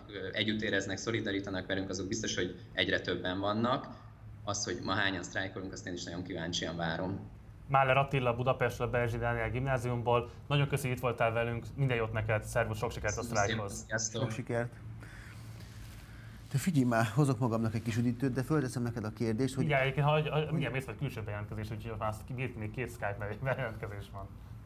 De mondd a kérdést. Hogy ők, kik azok, akik, akik ö, tehát ki az, akik, akiknek ők sztrájkolnak? Hát, hogy, hogy érted, hogy kiknek sztrájkolnak? Tehát, hogy ki az, akik, a, tehát kik azok az emberek, akikről ő is beszélt, meg mindenki más, az összes tanár, hogy ö, levonják az ő, tehát az ő fizetésüket. Hát, a, hát egyrészt ugye a tankerület, aki az ő munkáltatójuk, tehát a főnökük, Igen. ők vonják le, és hát összességében a kormányzat felé sztrájkolnak, mert azt szeretnék, hogyha változtatnak azokon a jogszabályokon, amik a mostani uh, munkáltatásukat uh, szabályozza. És azok miért nem csatlakoznak hozzájuk, akik az ő fizetésüket levonják? Hát mert nem érdekeltek abban, hogy ez a sztrájk sikeres legyen. Aha. Pedig nekik az nem. Ők az ellen érdekeltek, tehát ez olyan, mintha... De azt nem, a, nem az ő pénzükből vonják le, nem? Hogyha nekik több lesz. De nem ők rendelkeznek, az nem az ő pénzük, hanem az államkasszáé. Hát ez az, hogy ak- akkor hát nekik hát igazából... Hát lehetnek szolidárisak, de ugye nem. ez pont olyan, mintha te amikor a produkcióban több pénzt akartál volna kapni a szerepedért, és akkor a producer azt mondta, hogy nem, és akkor te megküzdöttél vele, tehát hogy ő nem tud csatlakozni hozzád, mert ő azért felel, hogy ne adjon neked több pénzt. Na, de akkor már kapcsoljuk is Veszprémet, ahol Lovasi László gimnáziumból Király Viktor lesz most velünk, ha minden igaz. Szervusz Viktor, köszöntelek az adásban. Szervusztok, jó napot kívánok! Itt fölmerült egy érdekes szempont a Gabó részéről, most így már a többedik pedagógus bejelentkezés után, hogy igazából miért ellenérdekeltek a tankerületek abban, hogy támogassák a ti törekvéseiteket. Mit mondanál erre a kérdésre Gabónak? nem látok a tankerületek fejébe, tehát hogy ez, ez nehéz megmondani. Én úgy gondolom a mi perspektívánkból, hogy miért lennének. Nem biztos, hogy ellen érdekeltek. Igazándiból úgy gondolom, hogy a, a, az egész fenntartói átszervezésnek egy ilyen negatív következménye az, hogy, hogy nem szerves a kapcsolata az iskoláknak a fenntartókkal, hanem egy ilyen távolabbi, hivatalosabb viszony jött létre. Nyilván ez, ez pont az ilyen helyzetek kezelése, kezelésben, hogy veszük, akkor egy pozitívum, hogy, hogy kevésbé érzelmi módon történik mondjuk egy sztrájknak a, a kezelése a fenntartó oldaláról. Világos. Közben csak gyorsan mondanám, hogy kaptunk most egy 37 ezer forintos felajánlást a Youtube-on. Mi azt feltételezzük, hogy ez a tanároknak érkezhetett. Ugye én most tettem egy 100 ezer forintos felajánlást, meg érkezett ez a 37 ezer. Innen mondanám az összes nézőnknek, hogy mostantól kezdve az adás végéig még van 45 perc, minden pénz, ami a Youtube-on befolyik, ilyet még soha nem csináltunk, de ha most adományoztok bármit is a Partizánnak a Youtube-on keresztül, azt egy az egyben a tanárok sztrájk alapjához fogjuk majd továbbítani. Úgyhogy óra indul, most ilyet még soha nem csináltam, de kérem, hogy akkor utaljatok pénzt, megosztom és én utaljatok is. minél több pénzt azért, hogy segíthessük a tanárokat, akiktől elveszik a fizetésüket azért, mert sztrájkolnak vagy polgárengedetlenkednek, hogy ne érje őket anyagi retorzió. No, Gyerekek, Viktor. itt vagyunk a Partizán stúdiójában élőben, és most, most, megy, most megy a tanársztrájk, és én arra kérek mindenkit, hogy Youtube-on támogassátok a pedagógusokat, mert a pedagógusok nagyon fontosok. Erre kérek mindenkit. Na hát ezek után, hogyha nem indul meg ide tényleg minden manna, akkor tényleg nincs igazság a Földön.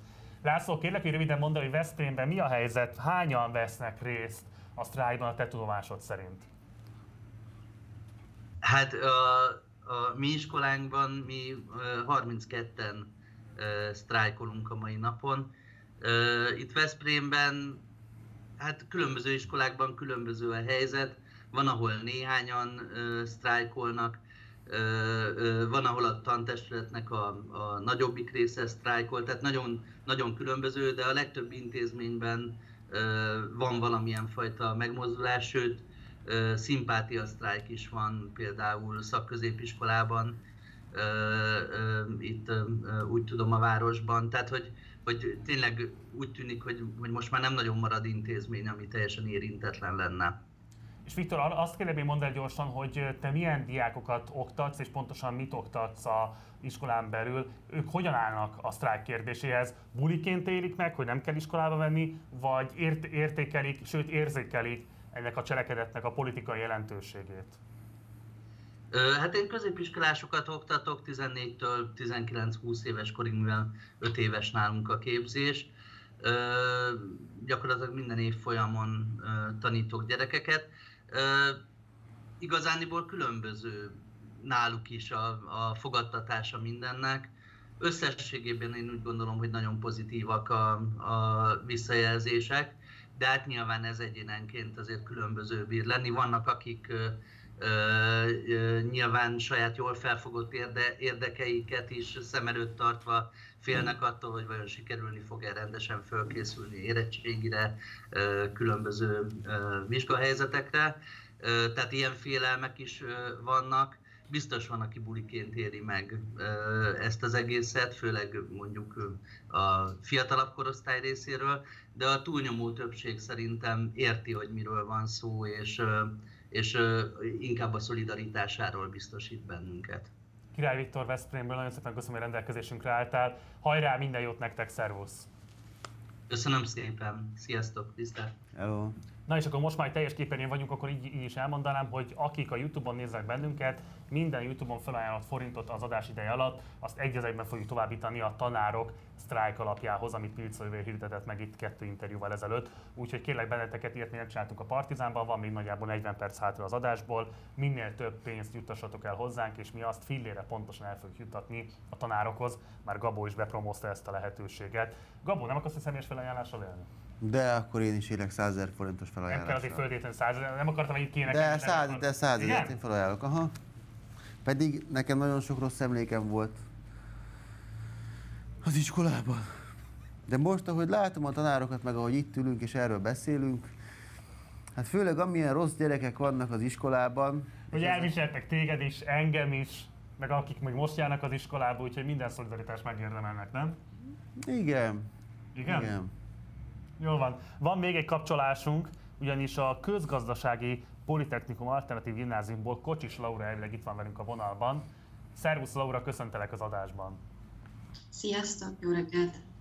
No, röviden kérlek mondd el, hogy pontosan mi a ti iskolátoknak a profilja, illetve azt is mondd el kérlek, hogy nálatok hogy áll a sztrájk készültség, hányan vesznek részt a sztrájkban?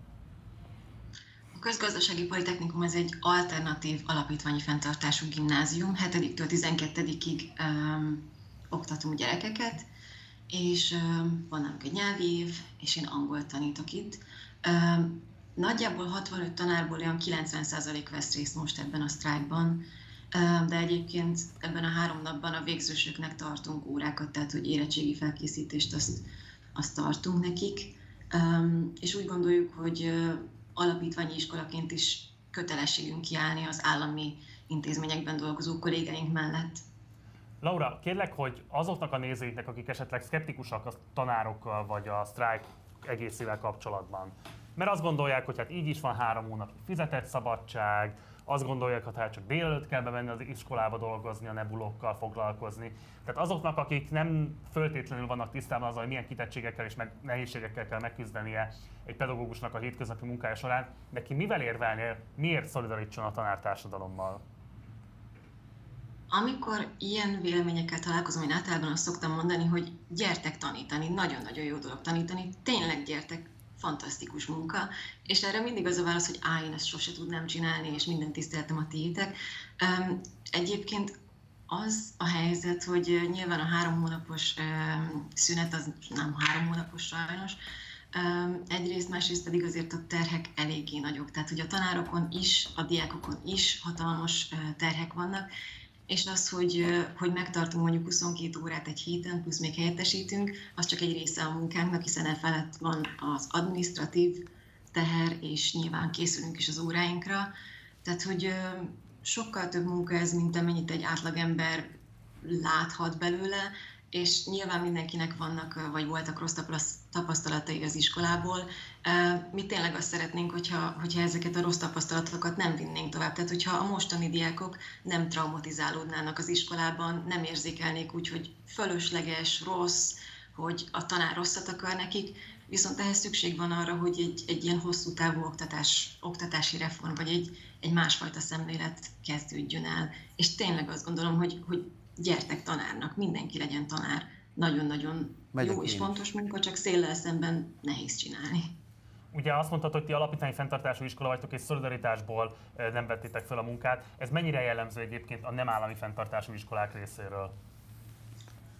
Én úgy gondolom, hogy eléggé jellemző az alternatív gimnáziumokról azt gondolom, hogy, hogy kifejezetten sokan szolidarítanak, másrészt pedig egyházi iskolákról is tudunk, akik, akik ugyanígy tesznek.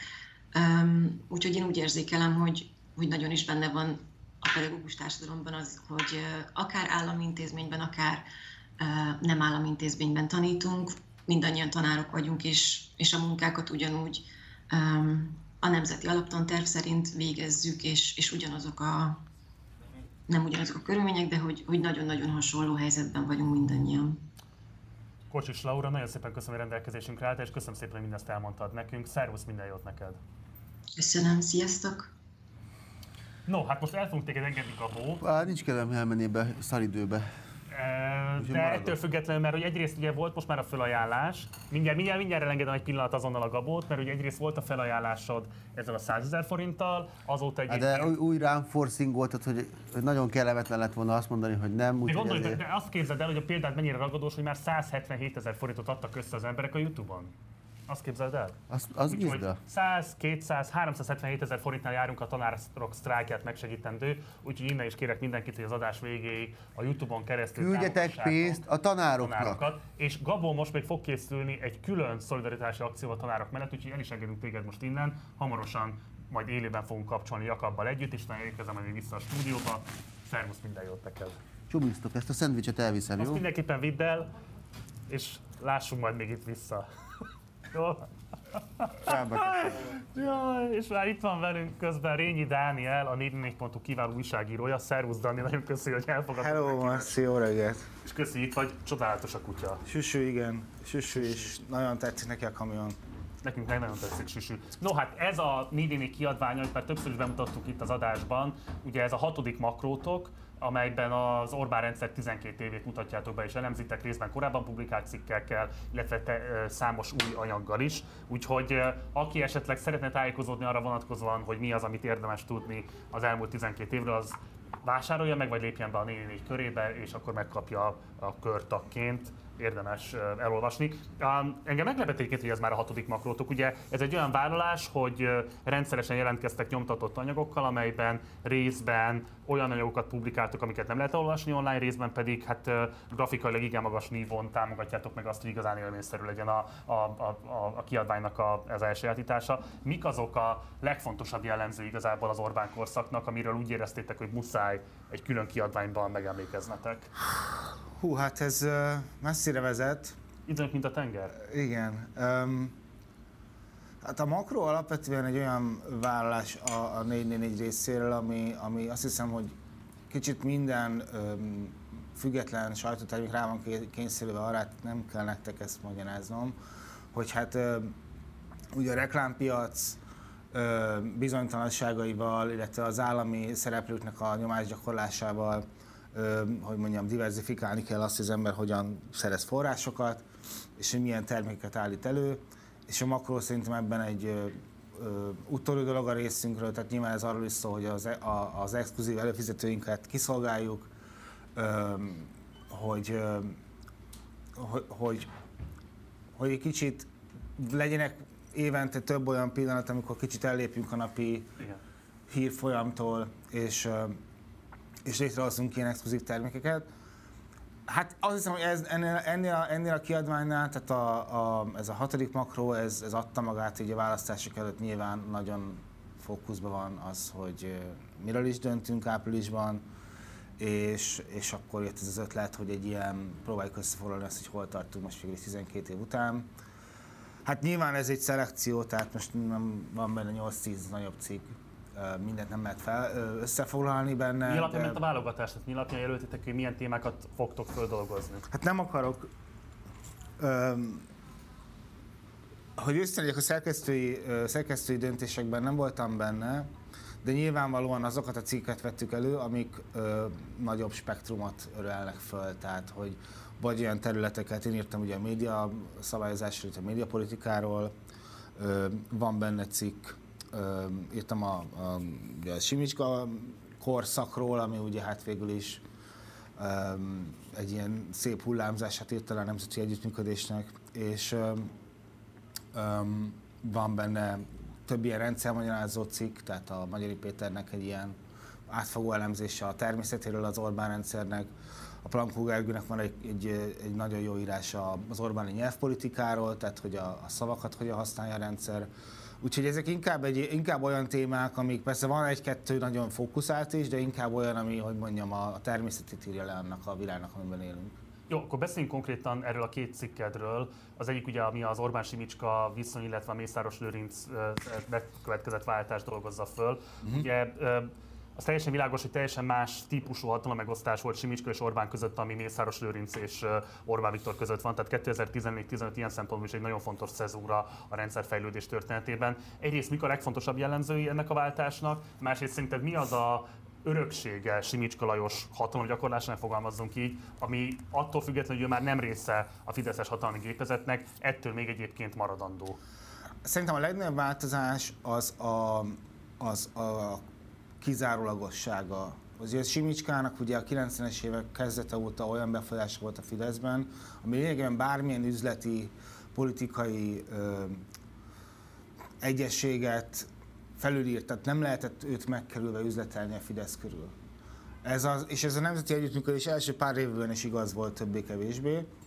A szakítás után, ami változott, az az, hogy az Orbán ezt, ezt a területet, ahogy a politikait korábban, úgy az üzletit is teljesen irányítás alá vette, viszont nem az volt a válasza a Simicska krízisre, hogy így mondjam, hogy kinevelek egy új, új Simicskát, hanem ugye szétosztotta ezeket az üzleti felelősségeket különböző erős szereplők, kevésbé erős szereplők között.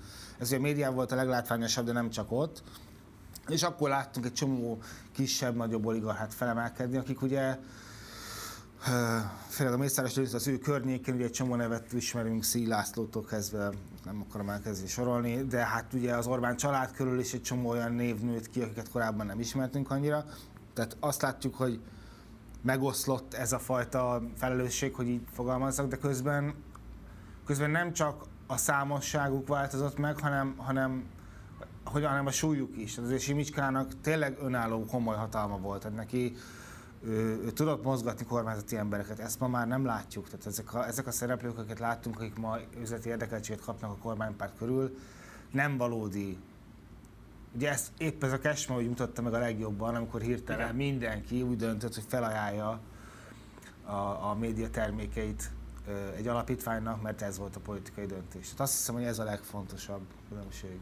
De hogyan történik igazából ezeknek a vagyontárgyaknak, vagy vagyonelemeknek a nem tudom én, menedzselése. Tehát ugye azt el lehet képzelni, hogy amikor mondjuk Orbán és Simicska leosztották maguk között ezt a feladat együttest, akkor nyilván Simicska volt úgymond a menedzser, akinek feladata volt az, hogy a hétköznapokban delegálja azt, hogy mi hol, hol mi zajlik.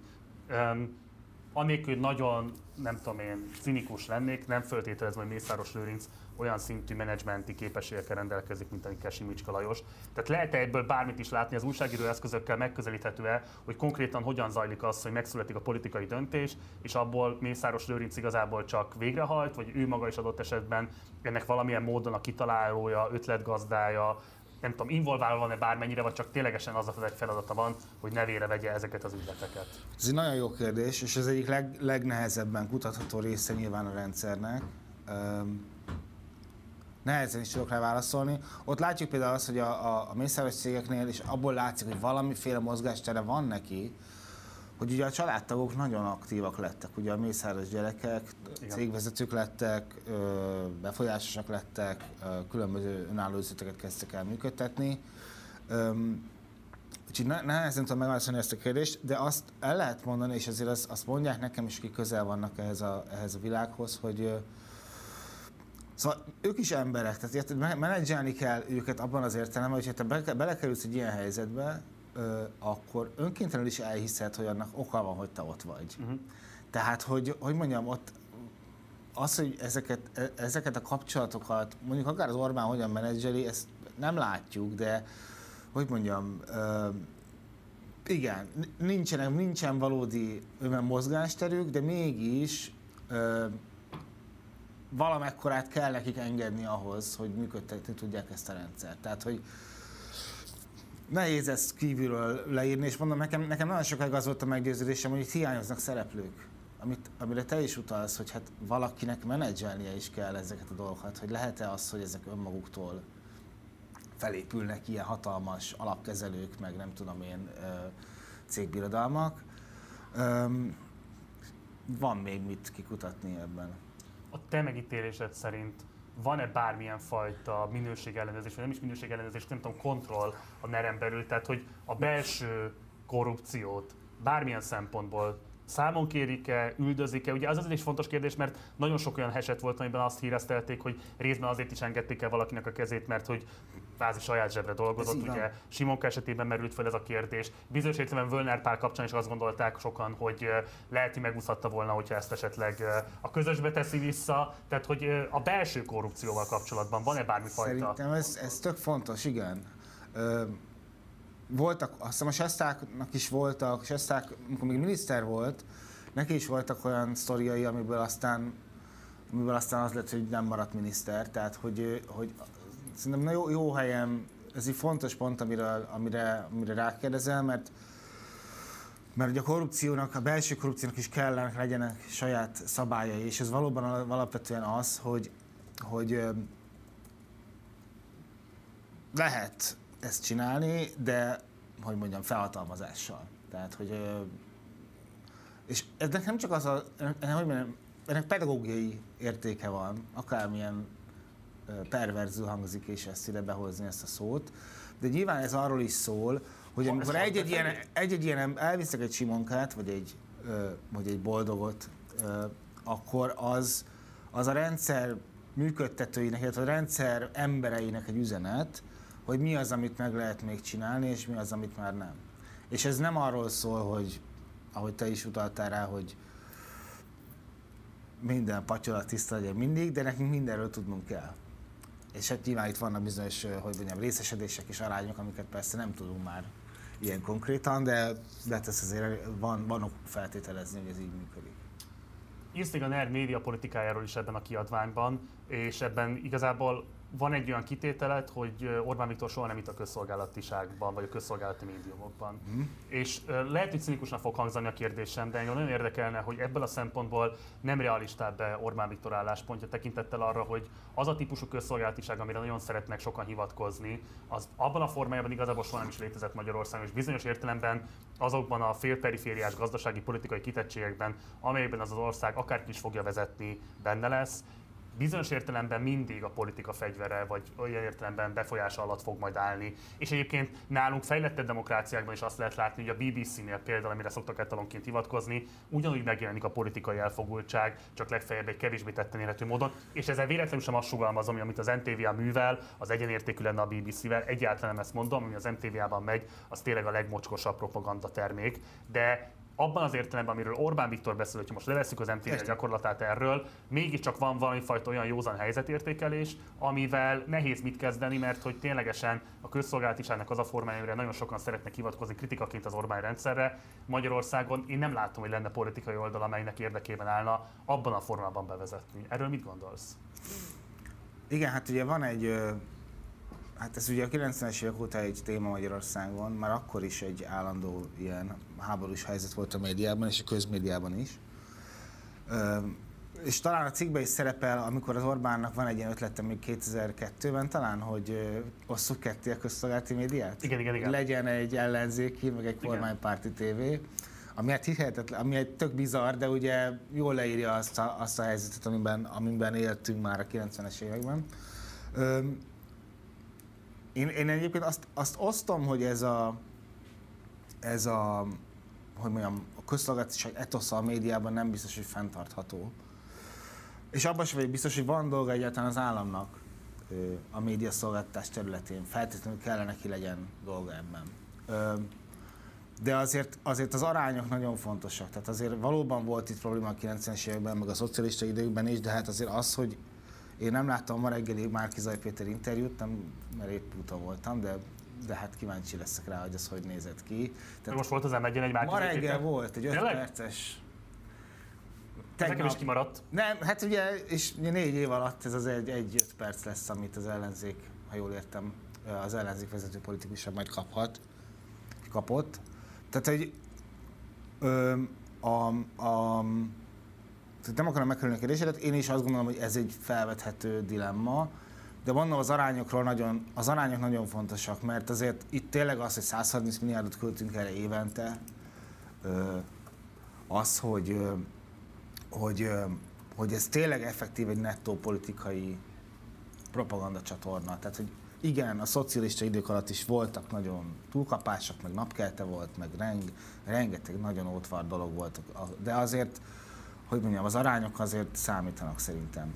Ami az Orbánnak az állítását illeti, az pedig azért tehát én nem hiszem, hogy ez egy, hogy ez egy, hogy mondjam, ez egy, ez egy, ez egy politikai meggyőződése neki a közszolgálatisággal kapcsolatban, hanem általában ő a politikát ilyen nagyon fekete-fehéren szemléli, ugye ez az ilyen nagyon kombatív hozzáállása a politikához, tehát hogy ő nem hisz abban, hogy lehet függetlenül tájékoztatni, Igen. mert mindig el kell dönteni az ember melyik oldalon áll, kivéve ha háborúznak. Hát egyébként meggyőzően írsz a Győzelmi Kényszer című azt is ajánljuk a nézőinknek. Egy utolsó kérdésre van még időnk. Ugye a Néni nagyon sajátos média stratégiával robbant be a 2010-es évek elején. Részben ugye ezekkel a ö, rendkívül vicces, szórakoztató hírfeldolgozásokkal szerintem számos tabut megtörtetek azzal kapcsolatban, hogy hogyan érdemes foglalkozni politikával. Ugyanakkor bizonyos értelemben a makrók egy új irányvonalat jelölnek ki, amelyben nagyon magas hozzáadott szerkesztői értékkel, kifejezetten nagyfokú professzionalitással állítotok elő politikailag releváns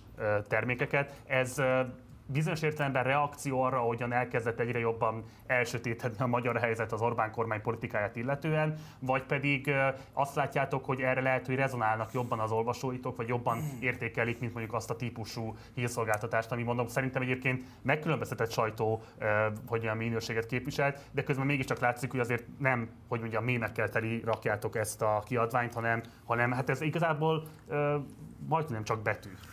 Világos. Hát ugye itt az a, a döntő különbség, hogy megváltozik a médiatér, és egész egyszerűen ö, amellett, hogy reklámpiacra dolgozunk, illetve hogy reklám, reklámokból élünk, amellett elkezdünk építeni közösséget, amelyik ugye exkluzíva tartalmakat igényel és érdemel.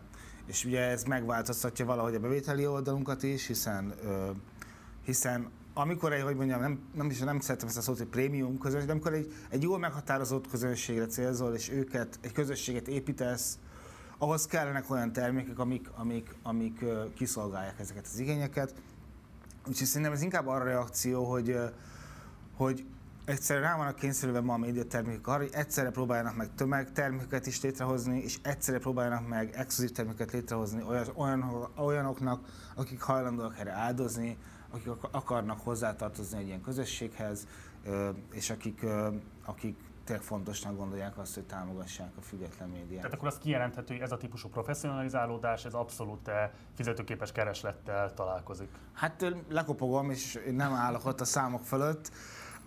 Ez nem az én azt a cégem belül, de, de azt hiszem, hogy igen, ez az irány. Rényi Pál Dániel, a Néni egy újságíró, nagyon szépen köszönöm, hogy ellátogattál hozzánk 60-ba, és mindazt elmondtad a nézőinknek. Nektek pedig mondanám, hogy kapható már a 444 makro kiadványa, rendszerhiba címe, hogyha jól mondom. Így van. És az Orbán rendszer elmúlt 12 évét dolgozza föl. Megvásárolhatjátok közvetlenül a 444.hu-n is, illetve ha beléptek a körbe és tagjává váltok a 444 finanszírozóinak, akkor pedig automatikusan megkapjátok ezt a kiadványt is. És felteszem számos további pontján is kapható a világnak. Ezekről tudtok tájékozódni a 444.hu oldalán, ahol egyébként a webshopban számos további kötetet is meg tudtok vásárolni. Például, és akkor gyorsan elmondom, a győzelmi kényszert is, ami szintén Rényi Pál Dániel kötete, és amelyben Orbán Viktor futball futballpolitikájáról, vagy a futballhoz való viszonyáról, kulturális viszonyáról és ennek politikai következményéről ír. Igen, izgalmasan és érdekes, hogy azt is olvassátok el. No, hát ugye elindítottunk egy adománygyűjtés még itt az műsor folyamán. Először én ajánlottam fel 100 ezer forintot, aztán Pumpet Gabo ajánlott fel még 100 ezer forintot, és közben elindult spontán egy gyűjtés a YouTube csatornánkon, amire úgy reagáltunk, hogy most az adás alatt érkező összes adományt, ami ebben a műsor folyamban befolyik tőletek, azt a tanárok sztrájk alapjának fogjuk majd felajánlani. Eddig 256 ezer forintot ajánlottatok föl, egészen fantasztikus, soha nem csináltunk még ilyet korábban, csak láttuk azt amerikai példákon, hogy mennyire jól működik az ilyen típusú bevételszerzés és adományszerzés, úgyhogy továbbra is azt kérem tőletek, hogy ha van pénzetek, akár 1000 forintotok, kérlek, hogy küldjétek el most nekünk, és minden pénzt, amit elküldtök a műsor ideje alatt, azt egy az egyben fogjuk továbbítani a tanárok sztrájk alapjába. És közben itt egy pontosítást is adott a szerkesztő, ugyanis hogy az egyik tanár a Skype interjú alapján azt mondta, hogy 1600 polgárengedetlen tanár volt, de valójában 4 hét alatt 6500 fő volt polgári engedetlen, tehát ennyien vettek részt polgári engedetlenségben, egészen rendkívüli szám, úgyhogy tényleg azt kell mondani, hogy megmozdult a tanártársadalom, már csak azt kell, hogy mi magunk is megmozduljunk és melléjük álljunk és támogassuk őket. Úgyhogy nézzük is meg most azt, hogy mi zajlik a 10. kerületi Zrínyi Miklós gimnáziumban, innen fog most bejelentkezni hozzánk Balog Ábel, aki elvileg itt van már velünk a vonalban. Szervusz Ábel, köszöntelek az adásban! Jó reggelt kívánok, én is köszöntök mindenkit! Röviden kérlek mondd hogy hogyan nálatok a sztrájk, hányan vesztek részt benne, és mit csináltok most pontosan a sztrájk ideje alatt, mert látom, hogy iskolai környezetben vagy. Igen, igen, hát igazából nálunk az van, hogy most hát ketté szakadt a tantestület, pont azért, mert nagyon sokan vannak, akik azt gondolják, hogy a polgári engedetlenség alatt, amit célul tűztünk ki, hogy, hogy ne lehetetlenítsék el a sztrájkot, ne heréljék ki, hanem lehessen egy valódi érdekérvényesítő megmozdulást tartani. Ez nem valósul meg ezzel a jelenlegi szabályozással, hogy tulajdonképpen ugye ez a péntek éjszakai rendelet ez hatályban maradt. Úgyhogy a tantestületnek az egyik fele, vagy hát jó, nem, nem az egész tantestületnek az egyik fele, inkább azt mondom, hogy a résztvevők egyik része az, aki egész nap polgári engedetlenkedik, a másik része a tantestületnek, ők pedig hát két órában sztrájkolnak ma. Tehát, hogy azt csináljuk, ugye mivel a 12-esek óráit muszáj megtartanunk, és a fennmaradó óráknak is az 50%-et, ezért hát úgy tudtunk egyáltalán valamilyen megmozdulást csinálni, hogy, hogy két órában tudunk sztrájkolni, és akkor a maradék időben pedig nem. De viszont a, a szülők támogatása miatt ez a mai nap ez mégis lehet egy hatásos és sikeres akció, ugyanis nagyon szülő fejezi ki úgy a támogatását az irányunkba, hogy nem küldik a tanulókat az iskolába. Én azt gondolom, hogy pontosan azért, mert ők is érzik, hogy ha most nem ö, fordul meg az állami oktatásnak a helyzete, akkor, akkor egy idő után ugye itt ö, teljes osztályok lehetetlen, lehetetlenülnek el, és ugye csak a ö, módosabb társadalmi csoportoknak lesz lehetősége jó oktatásban részesülni, ugye a magániskolákban, nem állami fenntartású iskolákban, és a maradék társadalmi csoportoknak pedig ugye az állami iskolákban, hát olyan oktatást kapnak, amilyet, ami semmiképp sem teszi majd lehetővé azt, hogy ők később az életben jól boldogulhassanak. Ábel, javíts ki, hogyha tévednék, de én azt feltételezem, hogy te pályakezdő lehetsz, vagy legalábbis egy évtizednél kevesebb ideje vagy a pályán. Um, ugye az adás legelején idéztem egy statisztikát, ami azt mutatta, hogy a döntő többsége a tanároknak, akik pályakezdők, tíz éven belül elhagyják a pályát. Uh, neked a kollégáid, akik adott esetben korosztálytársaid is közül, hány ember hagyta már ott a, a tanári hivatást, és téged igazából mi tart a tanári pályán? Hát azt kell, hogy mondjam, hogy akik elkezdtek tanítani az évfolyam társaim közül, azok még itt vannak, viszont ez nagyon kevés ez a szám. Hanem a többség az, hát már az egyetemi évek végén ugye szembesült azzal, hogy hát mi még, amikor elkezdtünk tanítani, ugye nettó 135 ezer forint volt a kezdőfizetés, hogy ez egyszerűen nem alkalmas arra, hogy ők megéljenek belőle, tehát emiatt emiatt nagyon kevesen kezdtünk el tanítani. Akik viszont elkezdtünk, és hát itt most ugye a személyes indokaimról tudok beszélni, engem azt tart a pályán, hogy úgy érzem, hogy így lehetek pozitív hatással a társadalomra kis környezetben, legalábbis a saját környezetemben, még hogyha ugye ezt nagyon sokszor nehézkessé teszi az, hogy hát ugye van fölöttünk egy tankerületi vízfej, ami hát az adminisztrációt, a megfelelő mennyiségű jegyet, a, a tananyag átadását várja el, és hát nagyon nehézé válik a pedagógiai innováció is emiatt. Ezért aztán egyébként nem meglepő, hogy én is pályaelhagyáson gondolkozom. Tehát hogyha, hogyha én azt gondolom, hogyha most nem fogunk sikerrel járni, és nem változik meg az oktatásban alapvetően valami, akkor, akkor most újfent lesz egy hullám, akik megindulnak, és akik el fogják hagyni a pályát, és akkor még nehezebb lesz pedagógus találni. Hát ne következzen ez be, úgyhogy éppen ezért is sikeres sztrájkot kívánok nektek, kívánunk nektek. Balog Ábel, nagyon szépen köszönöm, hogy rendelkezésünkre álltál. Hajrá, tartsatok ki, Én is köszönöm. állunk mellettetek. Közben már majdnem 300 ezer forint gyűlt össze a YouTube csatornánkon, amelyet a tanárok sztrájk alapjába fogunk majd becsatornázni, és ilyen szempontból támogatni a tanároknak az érdekérvényesítő törekvéseit. És akkor itt most gyorsan azt szeretném, hogyha van még nagyjából egy fél óra hátra a műsorból, hogyha az adás végéig ha hit, az adás végéig, hogyha megtörténik az, hogy 500 ezer forintot összegyűjtünk a csatornán, akkor az általán felajánlott 100 ezer forinthoz még 100 ezer forintot hozzácsapok. Tehát akik most néztek minket a Youtube-on keresztül, ha összegyűlik az adás végéig 500 ezer forint, akkor plusz további 100 ezer forintot fogunk hozzátenni az összegyűjtött pénzhez. És akkor röviden nézzük meg a hír összefoglalót. A Telex írta meg azt, hogy kedden 2571 menekült érkezett Ukrajnából Budapestre, ez egy március 15-i szám, a 2571 között 849 gyermek. A legtöbben információt kértek, illetve egyénileg utaztak tovább, vagy rokonokhoz mentek, 46 embert köztük 26 gyermeket fővárosi és vidéki szálláshelyekre szállítottak. A 24.hu írja azt, hogy napokon belül eldől, csődbe megy Oroszország. Oroszország fizetés képtelenségével érne fel a Fitch nemzetközi hitelminősítő értékelése szerint, amennyiben az orosz állam nem amerikai dollárban fizeti ki 30, éve, 30 napon belül a szerdán esedékes dollár kötvények után járó kamatokat. És végül ugye Rényi Pál Dániel utalt rá, hogy volt ma reggel a köztévében egy Márkizai Péter interjú, a 24.hu, vagy a 444.hu írta meg. Szerda reggel Márkizai Péter beszéltett abban az 5 percben, amit a kiegyensúlyozottság jegyében Négy évente az ellenzéknek adnak a köztévén. Yeah! Márkizaj szóvá tette, hogy négy évente csak öt percet kapnak, szerintem ennek ugyanaz az oka, mint amiért Orbán nem áll kivitázni, hiszen sokkal könnyebb hazudni és lejártó kampányokat folytatni. Márkizaj szóvá tette azt is, hogy így a közmédia nézői az ellenzék programját sem ismerhették meg, majd ezt gyorsan ledarálta. A műsorvezető egy kérdés sem tett vele közben. Hát ezek kell néznem, hát ez csodálatos. Na jó, ezt mindenképp meg fogom nézni adás után. Jó, mert megkérem a kollégát, hát amit be tudjuk adni a végén. Jó, Közben Jakab kollégám és Gabó itt vannak már 60 valamelyik főterén, amely, ahol pedagógusokkal, 60 pedagógusokkal találkoznak, úgyhogy Jakab, tétek a szó.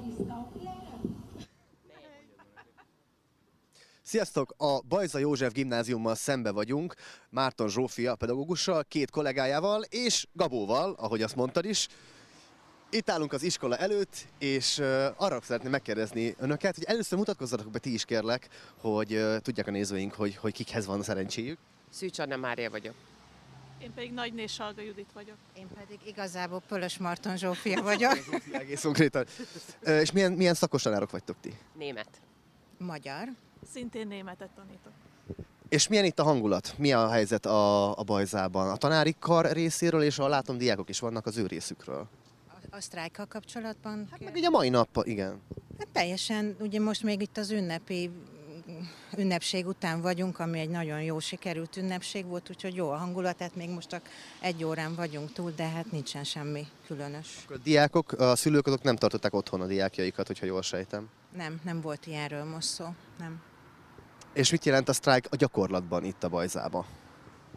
A gyakorlatban azt jelenti, hogy ugye ez már a harmadik alkalom, hogy csatlakozhatunk az országos megmozduláshoz. Ugye volt az első január 31-i, és akkor alakult meg az itt látható sztrájkbizottság is, és akkor elég sokan csatlakoztunk így a tantestületből a sztrájkhoz, bár sokan elbizonytalanodtak akkor, amikor a, a jogerősség kapcsán problémák merültek föl.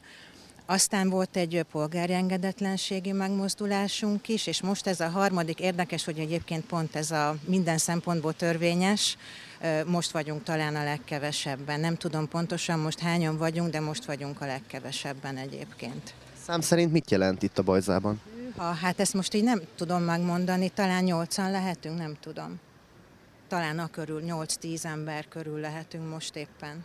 Ezt lehet tudni, hogy ez minek köszönhető? A lelkesedés fogyott el, vagy a remény, vagy, vagy mi, miért fogynak az emberek? Hát is szerintem mindez együtt. Tehát, hogy azt gondolom, hogy a polgári engedetlenséggel tényleg valami olyasmit tudtunk megmutatni, hogy mi azzal a bizonyos sztrájk rendelettel, amit a, a vészhelyzeti kormányzás alatt hoztak, nem értünk egyet. Itt Közben most sztrájkolni, azt szerint a meghozott rendelet szerint egy kicsit ilyen fából vaskarika lett volna, szerintem ez is okozza ezt az egészet, meg hogy talán ugye a fókusz máshová került, és nem azért, mert mások össze akarták volna mosni például a, a háborúval, de valahogy mindenkinek a fókusza szerintem máshova került egy kicsit ezáltal. És ha jól tudom, akkor tegnap kint voltál a, a Városi Megemlékezésen március 15-én, és a diákjaiddal együtt voltál kint egy ilyen alkalommal, amikor ti, mint tanárok kiálltok egy ügyért, és itt van egy ilyen nemzeti ünnep, ez a kettő, ez összekapcsolódott bármilyen formában? Vagy volt olyan érték, amit ennek kapcsán akartál átadni a diákoknak most a helyzetre való tekintettel? Ilyen aktualitást nem kapcsoltam most ehhez egyáltalán. Azt gondolom, hogy az előző kettő kiállásunk az, az szerintem sok diákban azt érhette el, hogy büszkék ránk, hogy valamit szeretnénk elérni, valamiért kiállunk, valamiben hiszünk minden ellenére. Szerintem ez egy, egy ilyen példa is lehetett számukra, de most, most így nem, nem volt ilyen dolog, amire rákérdeztél. De egyébként támogatóak a diákok, és értik ennek az egész dolognak a politikai súlyát? Én azt gondolom, hogy értik, tehát volt, volt is kérdés korábban, hogy miért sztrájkolnak a tanárok, és akkor nyilván az ember elmagyarázta, hogy vannak bizonyos folyamatok, amikkel nem értünk egyet, és ezt az útját tudjuk választani a, a nem tetszésünknek. Hát mi nagyon szurkolunk a továbbiakban is, és azt szeretném még megkérdezni, hogy ti hárman vagytok a jelenleg a főszervezői az eseményeknek, megmozdulásoknak? Hát. Igen, mondhatni. És ter... Mhm. Csatlakoztak még kollégák. És terveztek-e még a jövőben uh, valamilyen más más gyakorló eszköz, hogyha esetleg ez a mostani még mindig nem uh, vezet eredményre? Hát gondolom, hogy igen. Tehát, hogy nyilván, nem, nyilván nem ez... több tanítás. Nem lesz több tanítás akkor. Igen. Nem? Ez is egy opció. Igen. Jó, hát mi nagyon szurkolunk nektek, és reménykedünk benne, hogy ez az egész... A tanároknak. Gabó, ezt mondd be, és utána visszaadom a szót, ezt hallja mindenki. Több zsít a tanároknak, ezt akarjuk. Többek között. És, és azt, hogy tudjon ez az egész történet valamerre fejlődni, és a tanároknak meglegyen az a megbecsülésük anyagi, és nem csak anyagi szinten is, amit megérdemelnek. Köszönjük szépen még egyszer, hogy itt voltatok. A szó pedig a stúdióé csodálatos Jakab kollégám a még csodálatosabb tanárokkal, és hát a csodálatossági skálán mérhetetlen Gabóval jelentkezett be 60-ról a tanárokkal. Nagyon fontos, hogy rengetegen ajánlatotok föl pénzt a YouTube csatornákon keresztül, egészen megható az, hogy ilyen sokan mozdultok meg, úgyhogy ezért is köszönöm szépen mindenkinek, hogy hozzájárult a gyűjtésnek a sikeréhez, ami mindig tart. Tehát azért vagyok ennyire gátlástalan ebben a kérdésben, mert rászóltak a fülemre, hogy legyünk egy kicsit ízlésesebbek, de szerintem ebben lehetünk gátlástalanok, mert nem magunknak kérjük, hanem a tanároknak kérjük, azoknak a tanároknak, akik vállalják a kockázatot, hogy adott esetben csökkentsék a fizetésüket azért, mert kiállnak a magyar társadalomért, kiállnak az oktatás szabadságért, kiállnak a jövő generációért, szerintem most melléjük kell állnunk, és ha pénzzel tudunk melléjük állni, akkor pénzzel is melléjük állunk, úgyhogy kérlek, hogy ha van lehetőségetek, támogassátok a csatornát, mert minden pénzt, ami az adás alatt beérkezik, egy az egyben átutalunk a tanárok sztrájk alapjába. Most pedig Fiedler Juditot fogjuk kapcsolni a Szegedi Radnóti Miklós Kísérleti Gimnáziumból. Szervusz Judit, köszöntelek az adásban! Köszöntünk mi is mindenkit! Wow, ti többen is vagytok, csodálatos, szervusz, köszöntelek titeket. Kérlek, hogy mutasd be akkor a kollégákat, akikkel együtt szerepelsz most az adásban. Dr. Egdoni Bolya, kolléganőm és Valuska Sára ővelük gondoltuk, hogy akkor élünk a lehetőséggel, amit felkínáltatok nekünk, hogy ennek a nagyon-nagyon hasznos és nagyon idejét való programnak, vagy hát sztrájk megmozdulásnak valamiféleképpen mi is hangot adhassunk. Hogy néz ki nálatok a sztrájk Szegeden? Tehát mit lehet elmondani a tanárok részvételi hajlandóságáról?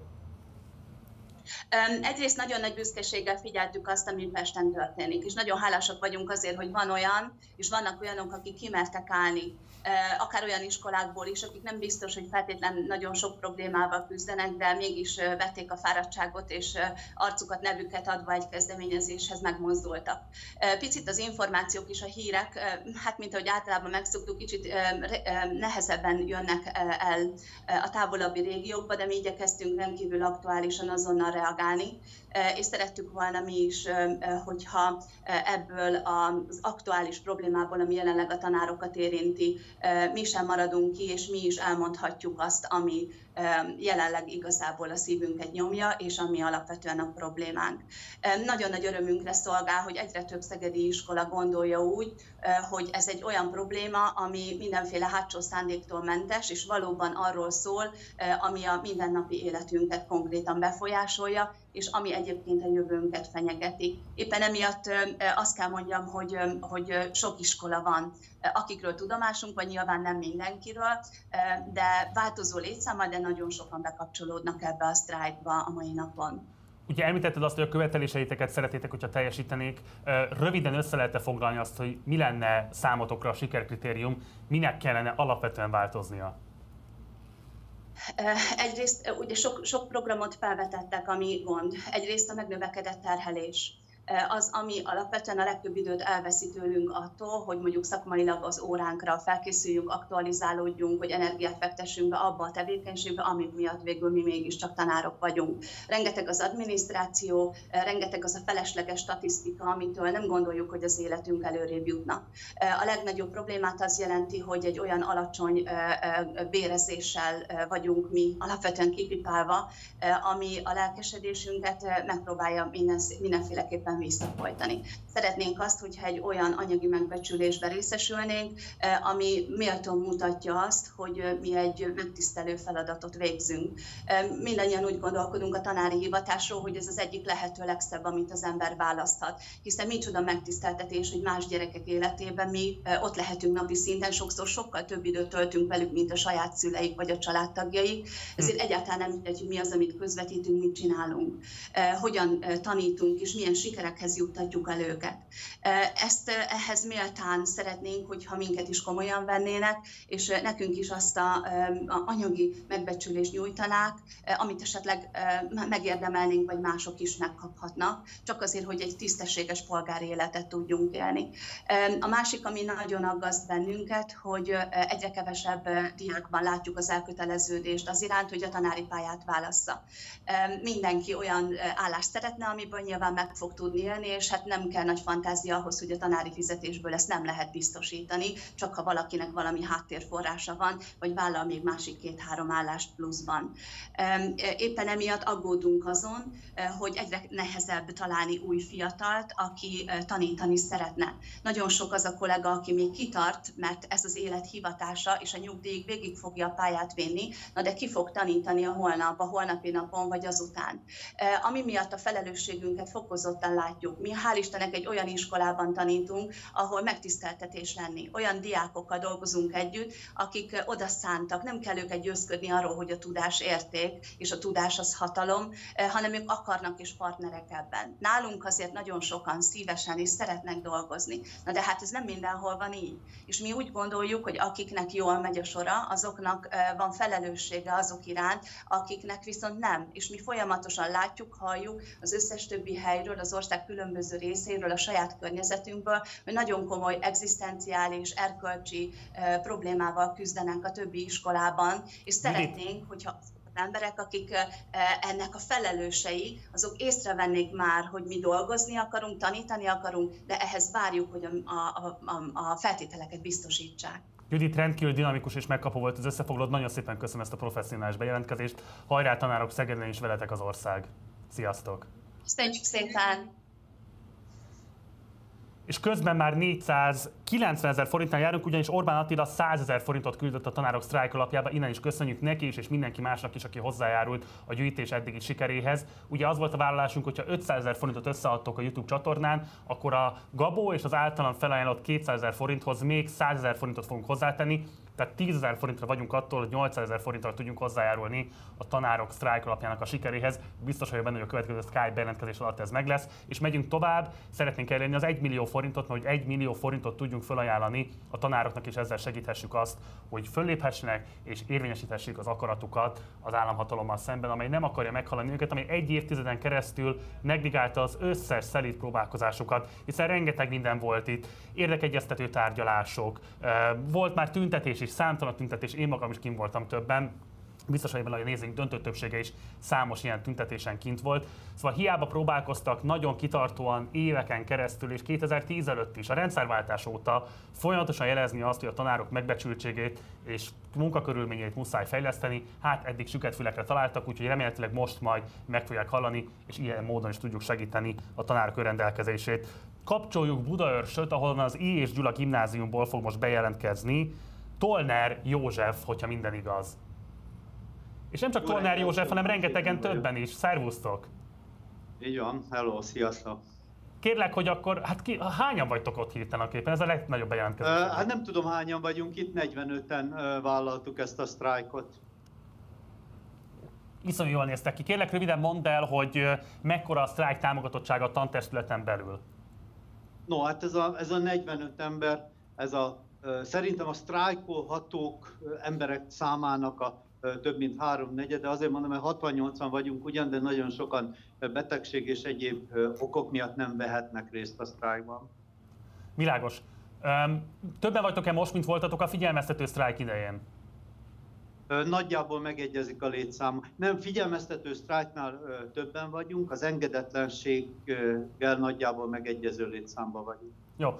Nagyon sok tanárkollégátok az ország különböző pontjairól elsoroltam, hogy mik a legfontosabb követelések, de ti nem tudtam, hogy tudtátok esetleg követni az adást. Ti mire hívnátok a figyelmet? Volt már szó az anyagi megbecsültségről, ez teljesen evidens, hogy ezen változtatni kell. Volt már szó a tanszabadság kérdéséről, hogy mennyire fontos lenne a szabad tankönyv választás, illetve az, hogy ne legyen ennyire rigorózus a tankmenet. Mi az, amit még szerintetek fontos lenne, ami nem annyira hangsúlyos és fontos lenne felerősíteni követelésként a nyilvánosságban? Én, Marci, nem szeretném egyesével elsorolni a dolgokat. Igaziból itt nagyon mélyen bele kell nyúlni a dolgokba, tehát gyakorlatilag az egész köznevelési törvényt szerintem vissza kell vonni és újra kezdeni ezt a folyamatot. Ami most történik, az, az, csak egy, az csak egy tűzoltás. Ez arról szól, hogy legyen, aki tanít hogyan érvelni azoknak a tanár kollégáidnak, nem csak Budaörsön, hanem akkor bárhol másút az országban, akik szkeptikusak, és emiatt nem csatlakoztak még a sztrájkhoz, miért csatlakozzanak, mivel bátorítanád őket? Igaziból mindenkinek ugyanez a problémája. Sajnos sokan vannak, akik azt mondják, úgyse leszünk elegen, úgyse fognak semmit tenni. Na most, hogyha ezt 150 ezerből 150 ezeren nem így gondoljuk, akkor mégiscsak tesznek. Hát itt a kollégáim közül is gyakorlatilag mindenki egyetért, az a néhány ember is egyetért a céljainkkal, akik most nincsenek köztünk. Hát erre biztatok mindenkit, hogy álljanak ki ezekért a célokért. Tolnár József, nagyon szépen köszönöm. Integessetek kérlek szépen mindannyian, hogy lássuk, hogy hányan is vagytok a nézők számára. Most teljes képernyőn lehet látni, fantasztikusan sokan vagytok ott. Sziasztok, sok kitartást! Ideázik, kikávézik, ilyen menő öklével. Egészségetekre! Egészségetekre, köszönjük szépen, hogy bejelentkeztetek. Szervusz, minden jót! Hello, szia, sziasztok!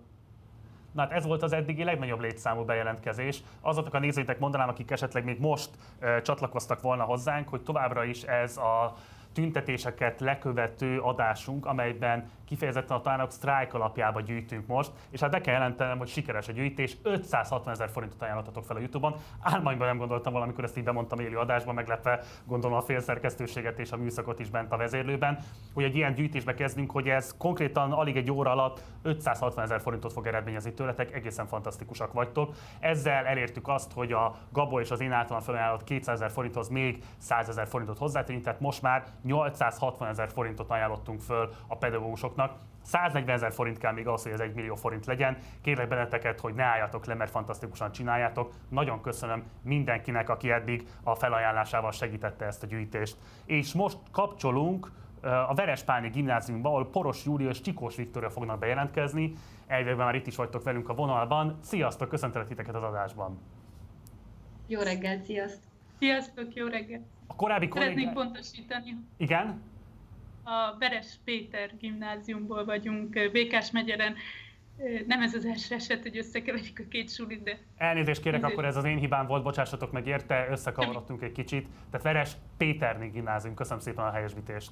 No, hát nem tudom, hogy figyeljétek az adást, de hát itt egészen rendkívüli szolidaritás nyilván- nyilvánult meg a nézőink irányából felétek. Már több mint 860 ezer forintot gyűjtettek össze azért, hogy a sztrájkoló tanároknak az esetleges anyagi retorzióit valamilyen módon kárpótolják, tehát hogy a sztrájkolópot ennyivel is támogatják. Van-e valamilyen üzenetetek a titeket ilyen szempontból támogatók felé?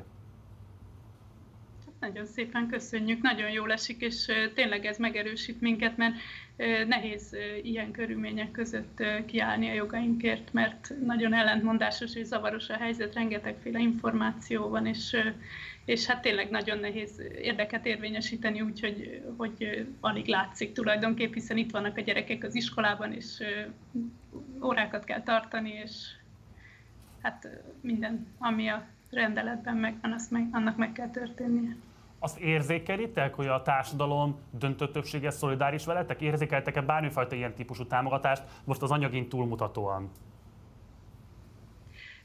Amikor például a figyelmeztető sztrájk volt, akkor is ugye érkeztek a minisztériumból is olyan üzenetek a szülők felé a krétanaplón keresztül, hogy, em, hogy nem jogszerű a sztrájk, és hogy küldjék a gyerekeiket iskolába, és igazolni kell a hiányzást. És ennek ellenére a, nálunk a 600 gyerekből körülbelül 25 jött be, és ott is több szülő jelezte, hogy igazából csak emiatt a információ hiány miatt, vagy hát, hogy, a, hogy nem ismerték ki magukat a helyzetben, ezért küldték be a gyerekeket, de amúgy szívesen szolidarítottak volna ilyen módon. A ti tantestületetekben hányan vesznek részt konkrétan a sztrájkban, illetve a környéketeken lévő további iskolákból milyen sztrájk készültségről hallottatok? Hát a, a mi iskolánkban előzetesen 27-en jelezték, hogy a hét valamelyik vagy minden napján részt vennének a sztrájkban. Ebből ma reggel 8 órakor 8 kollégáról tudunk, illetve a mai nap folyamán még további 11-en tervezik felvenni a sztrájkot. Ezeknek a számoknak az az oka, hogy sokan részmunkaidőben vagy félállásban dolgoznak, és ma egyáltalán nincsenek itt, vagy pedig pont olyan órájuk van, ami érettségi felkészítés, így amiatt azokat ugye meg kell kötelezően tartani. A tantestületben, ha jól számoltuk, akkor 54 olyan pedagógus van, aki egyáltalán élhet a sztrájk lehetőségével, így nagyjából ez egy ilyen 50%-os arány, és további 13 kollégáról tudunk, aki a szolidaritási nyilatkozatot írja alá, ők jellemzően óraadó tanárok. Én nem tudom, a, a környékről vagy a kerületből én nem nagyon tudok információkat. Poros, Poros, igen? Jó. Poros Júlia, Csikos Viktor, nagyon szépen köszönöm, hogy becsatlakoztatok az adásba. Sok sikert a sztrájkhoz nektek, veletek az ország, vigyázzatok magatokra, hajrá! Köszönjük, Köszönjük szépen! Na, és hát akkor megérkezett közben Gabó vissza a stúdióba, gyere szépen be. Uh, itt vagy a csodálatos táblád, de azt tegyük le ide, hallod? Add ide. Ide, ide lerakjuk. Add ide. Így. Leborítanék mindent Ülj le a helyedre, kérlek. Jó. Na, itt ez. Figyelj, Gabó, egyébként a, a táblát már meghallgattatott. A nézőink meghallották egyébként a tábládat, vagy legalábbis követik a szabályodat. Tudod, hogy miért ajánlottak föl eddig a pillanatig a Youtube-on keresztül? Követed az adást? Na mennyit? Na mit mondasz? Hol tartunk? 15 millió 580 Jó van, na hát nem tudsz ezt elmenni, de 577 ezer forintot ajánlottak föl eddig. Hát akkor húzzatok bele nagyon. Húzzatok bele, ugyanis ugye Gabo és én is felajánlottunk pénzt, most már 877 ezer az összeg. A le- egy guriga legyen összeraktunk. már meg az egy Úgyhogy guriga. egy millióig megcsináljuk, igen, én is azt kérem mindenkitől, aki esetleg eddig nem utalt volna, egy ezressel járul csak hozzá a Ja. sikeréhez, és ezt mindenki megteszi, aki most néz bennünket, akkor még akár az a szám is kijött, amivel a Gabo az előbb itt eh, betrolkodott az adásba. Milyen volt a kintlét? Nagyon hideg volt, Gabo? Nagyon-nagyon hideg volt, nagyon-nagyon ö, fárasztó volt ez a tüntetés. De jó úgy ért fagyoskodtál. De igen, igen, igen, igen, én is úgy érzem. Balra jól nézték ki ezzel a táblával, hallod, nekem ez nagyon tetszik. Viszont jó. És hát igazából a lényeget fogja meg. Egyébként ezt leszokták nézni, hogy hát jaj, miért beszélnek a tanárok a pénzről, meg ez olyan anyagias hozzáállás.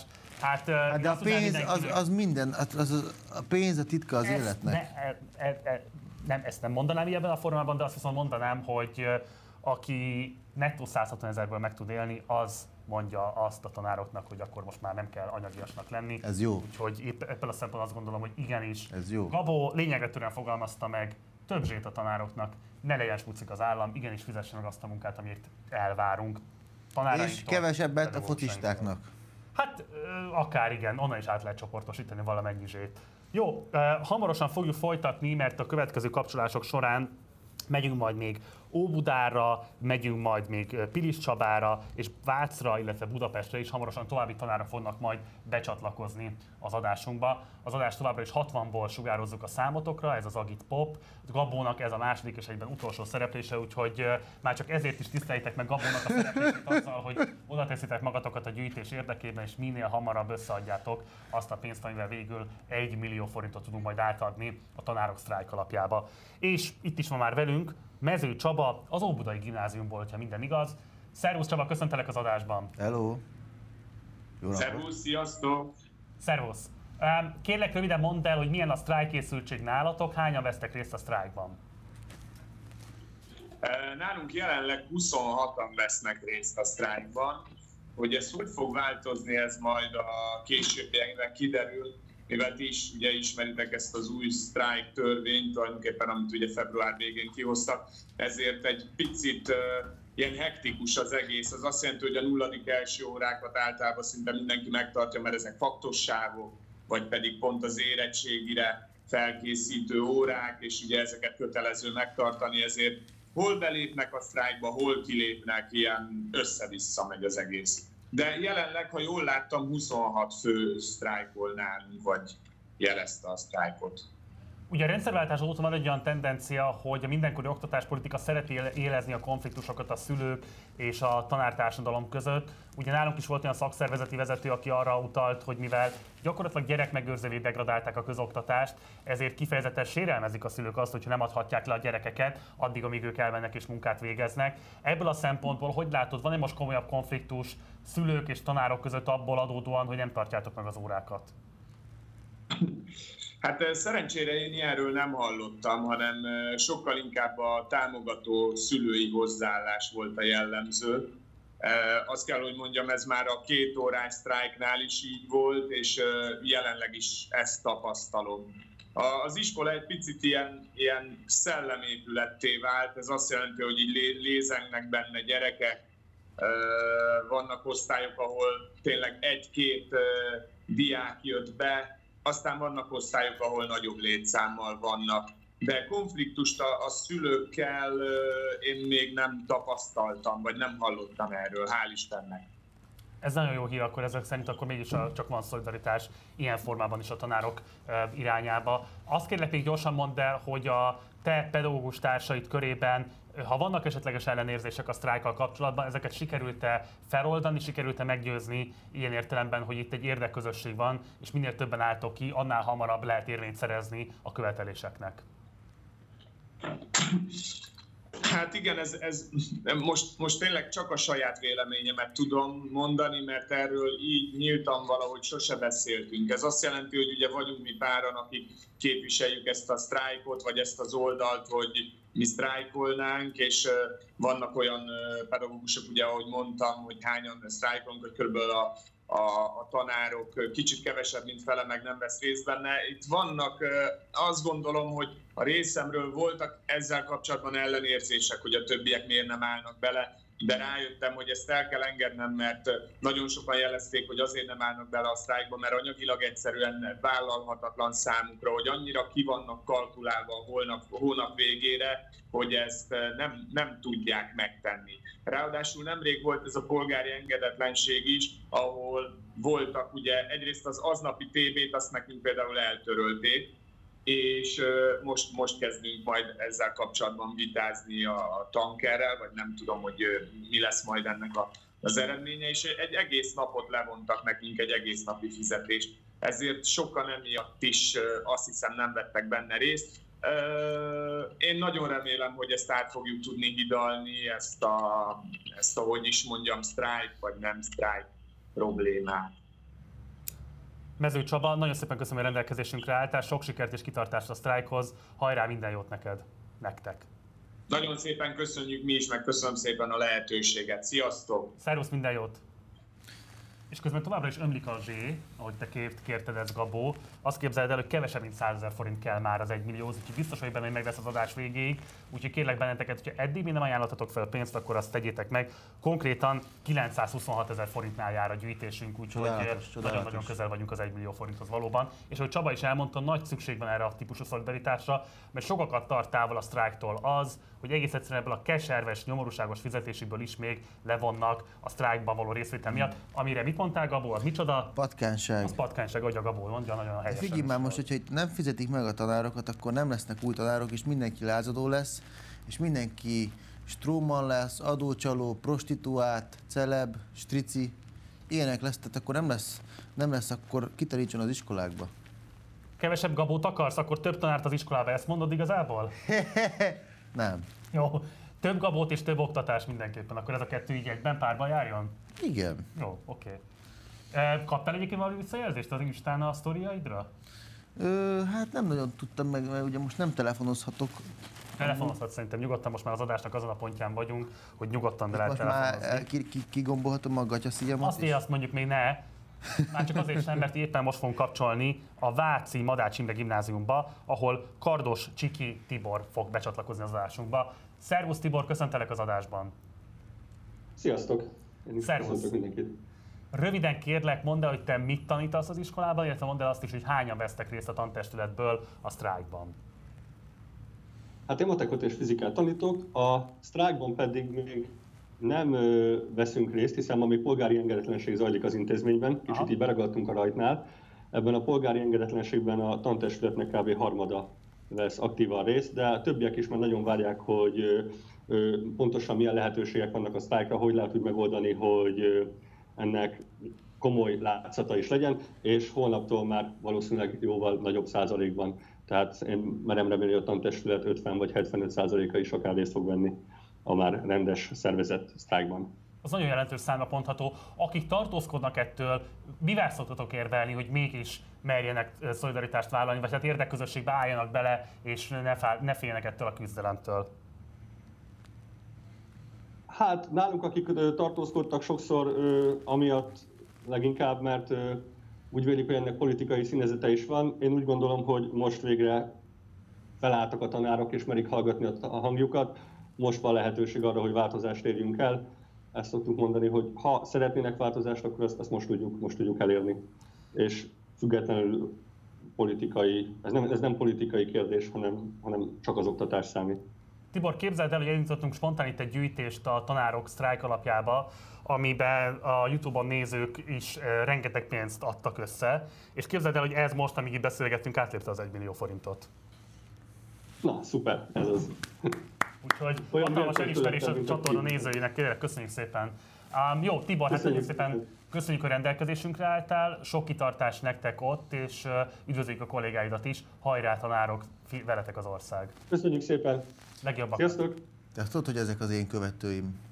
Te követőid? Ezek nem a partizan nézők. Ezek nem a partizán nézők, ezt, Meg, megjöttek a követőim, a ezt testvéreim. összehordták a követők? Hát persze. Nem a hangyák, a követők. Jó, Gabó, Partizán, ez egy igazi jó együttműködés lett, és akkor valóban a lényeg az, hogy összejött az 1 millió forint. Sőt, most már afelőtt vagyunk, hiszen 1 millió, 1 millió 5000 forint az, ahol tart jelenleg a gyűjtés, úgyhogy ez, ez igen masszív. Beszéltél egy tanárodról, akinek sokat köszön, vagy akire Károly bácsit mondtad? Ö, igen. Károly bácsi. Mert itt van velünk Nem nincs itt velünk a Károly bácsi, sajnos, hogy nem tudtuk leszervezni. Pár egyébként nem lenne érdektelen. Um, van olyan tanárod, akihez visszamentél uh, általános iskolába, középiskolába, bármilyen formában? Találkoztál vele később? Ö, hát... Nem, de tudom, hogy az egyik tanárom az, az régen emlegetett, hogy ö, egy viccként emlegetett föl. Én Mondjuk ez egy nagyon rossz, rossz tehát beszéljünk, beszéljünk inkább a pozitív dolgokról. Volt egyszer igen, hogy a Zsuzsa nénihez visszamentem a történelem tanáromhoz, mert ő nagyon megszeretette velem a történelmet. Ugye az volt az egyetlen tantárgy, amiből nem buktam meg. És, ö, és, és, és, és, és, és, meghá- és mondtam neki, hogy igazából nagyon hálás vagyok azért, hogy olyan, olyan tehát miatta volt érdemes úgy bejárni az iskolába, mert olyan, olyan jó érzés volt a, Kocsi Zsuzsanének a töri, töri órájára bemenni. Csodálatos. Hát akkor Kocsis Zsuzsa, én innen is üdvözöljük, hogyha esetleg Azt nézi az adást, vagy valaki hasonló minden esetre. Köszönjük szépen, hogy tetszett foglalkozni Gabóval, és embert faragott ebből a fiatal emberből. No, hát Pilisvörösvárra fogunk most kapcsolni, ahol a Palánta általános iskolából fognak bejelentkezni a tanárok, és elvilegben itt is többen vannak jelen egyszerre. Szervusztok, köszöntelek titeket az adásban! Á. Egy pillanatra be kéne kapcsolni azt a mikrofon, mert sajnos nem hallunk benneteket jól.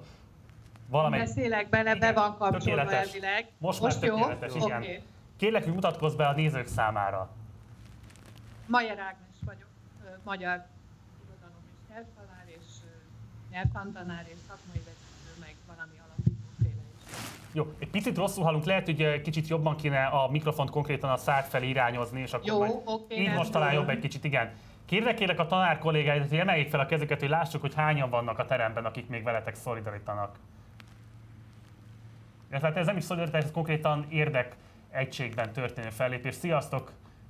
Köszöntelek benneteket! Épp az előbb mondtam el az előző bejelentkezés során, hogy ö, a műsorat és spontán gyűjtést indítottunk a nézőink körében, és ők már több mint egy millió forintot adtak össze azért, hogy a sztrájk alapotokat ennyivel támogassátok, támogassák. Üzentek-e nekik bármit is? Hogyan reagáltok erre a hírre? Nagyon-nagyon köszönjük a sztrájk alapot, és nem csak azoknak, akik nálatok, nálatok gyűjtenek, hanem a mi közösségünknek is köszönjük, mert a palántás szülők is indítottak egy gyűjtést, azért, mert egyetértenek velünk, és egyetértenek a követeléseinkkel, úgyhogy palántás szülőknek és mindenkinek, aki támogatja, nagyon köszönjük. Mekkora a sztrájk támogatottsága a teljes tanári karon belül? Ö, Elvileg 80 ö, százalékos, de mivel a szülők támogatása 100 százalékos, így most mindannyian itt ülünk, mert a gyerekek most otthon vannak. Wow, tehát az összes szülő úgy döntött, hogy nem engedi iskolába a gyerekét, hogy ezzel segítse a sztrájkotokat? De jó. Igen. Hát egy akkor hatalmas elismerés a szülőknek, és akkor innen is üzenjük nekik, hogy hajrá.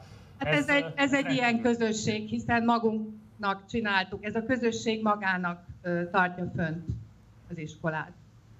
Tehát Látom. szülők és pedagógusok hozták létre 25 éve, és azóta is a fenntartó egy civil szervezet, egy egyesület, tehát minden szülő tudja, hogy igazából nélkülük nem lenne iskola, és minden pedagógus is tudja, hogy a szülők nélkül nem lenne iskolánk. Látom, hogy többen kockás ingben vagytok, vagy kockás inget terítettetek magatokra, ami ugye a tanári önrendelkezés szimbóluma a 2010-es évek közepétől kezdődően. Ebből azt feltételezem, hogy ti akkor már régóta óta részt vettetek a különböző ellenállási vagy figyelemfelkeltési akciókban. Hogyan értékelitek ezt a legújabb sztrájk hullámot? Megtörtént az az áttörés, áttörés, amit nagyon sokan nagyon régóta vártak a tanártársadalommal kapcsolatban? Gondolom ez az áttörés előbb-utóbb meg fog születni. Mi bizonyos szempontból kakuktojás vagyunk, hiszen 25 éve a létünk egy kívülállás vagy egy másik út keresése. Így a tiltakozásokkal mindig szolidarítottunk, együtt voltunk, de hogy mondjam, tehát hogy az, hogy ez az iskola működik és csináljuk, ez maga bizonyos értelemben egy ellenállás, természetesen együttműködés is, hiszen állami feladatot látunk, állami támogatást is. Jó, a következő napok hogy fognak kinézni, arról tudtok-e mondani valamit? Ugye lehet tudni, hogy szombaton lesz egy nagy megmozdulás majd még. Hogyan fog folytatódni a sztrájk, milyen formában folytatjátok az érdekeitek érvényesítését? Nálunk úgy osztjuk be, hogy holnaptól helyettesítésekkel tanítunk, és igazából felváltva sztrájkolunk. Oké, okay, hát akkor Pilisvörösvárról a Palánta általános iskola volt a vonalban. Nagyon szépen köszönöm, hogy itt voltatok velünk, és köszönöm, hogy be, becsatlakoztatok a műsorba. Hajrá, kitartás nektek, és külön Hajrá. hatalmas elismerés a szülőknek, akik ilyen formában is támogatják a sztrájk követeléseket. Szervusztok, minden jót nektek! Sziasztok! Köszönjük, sziasztok!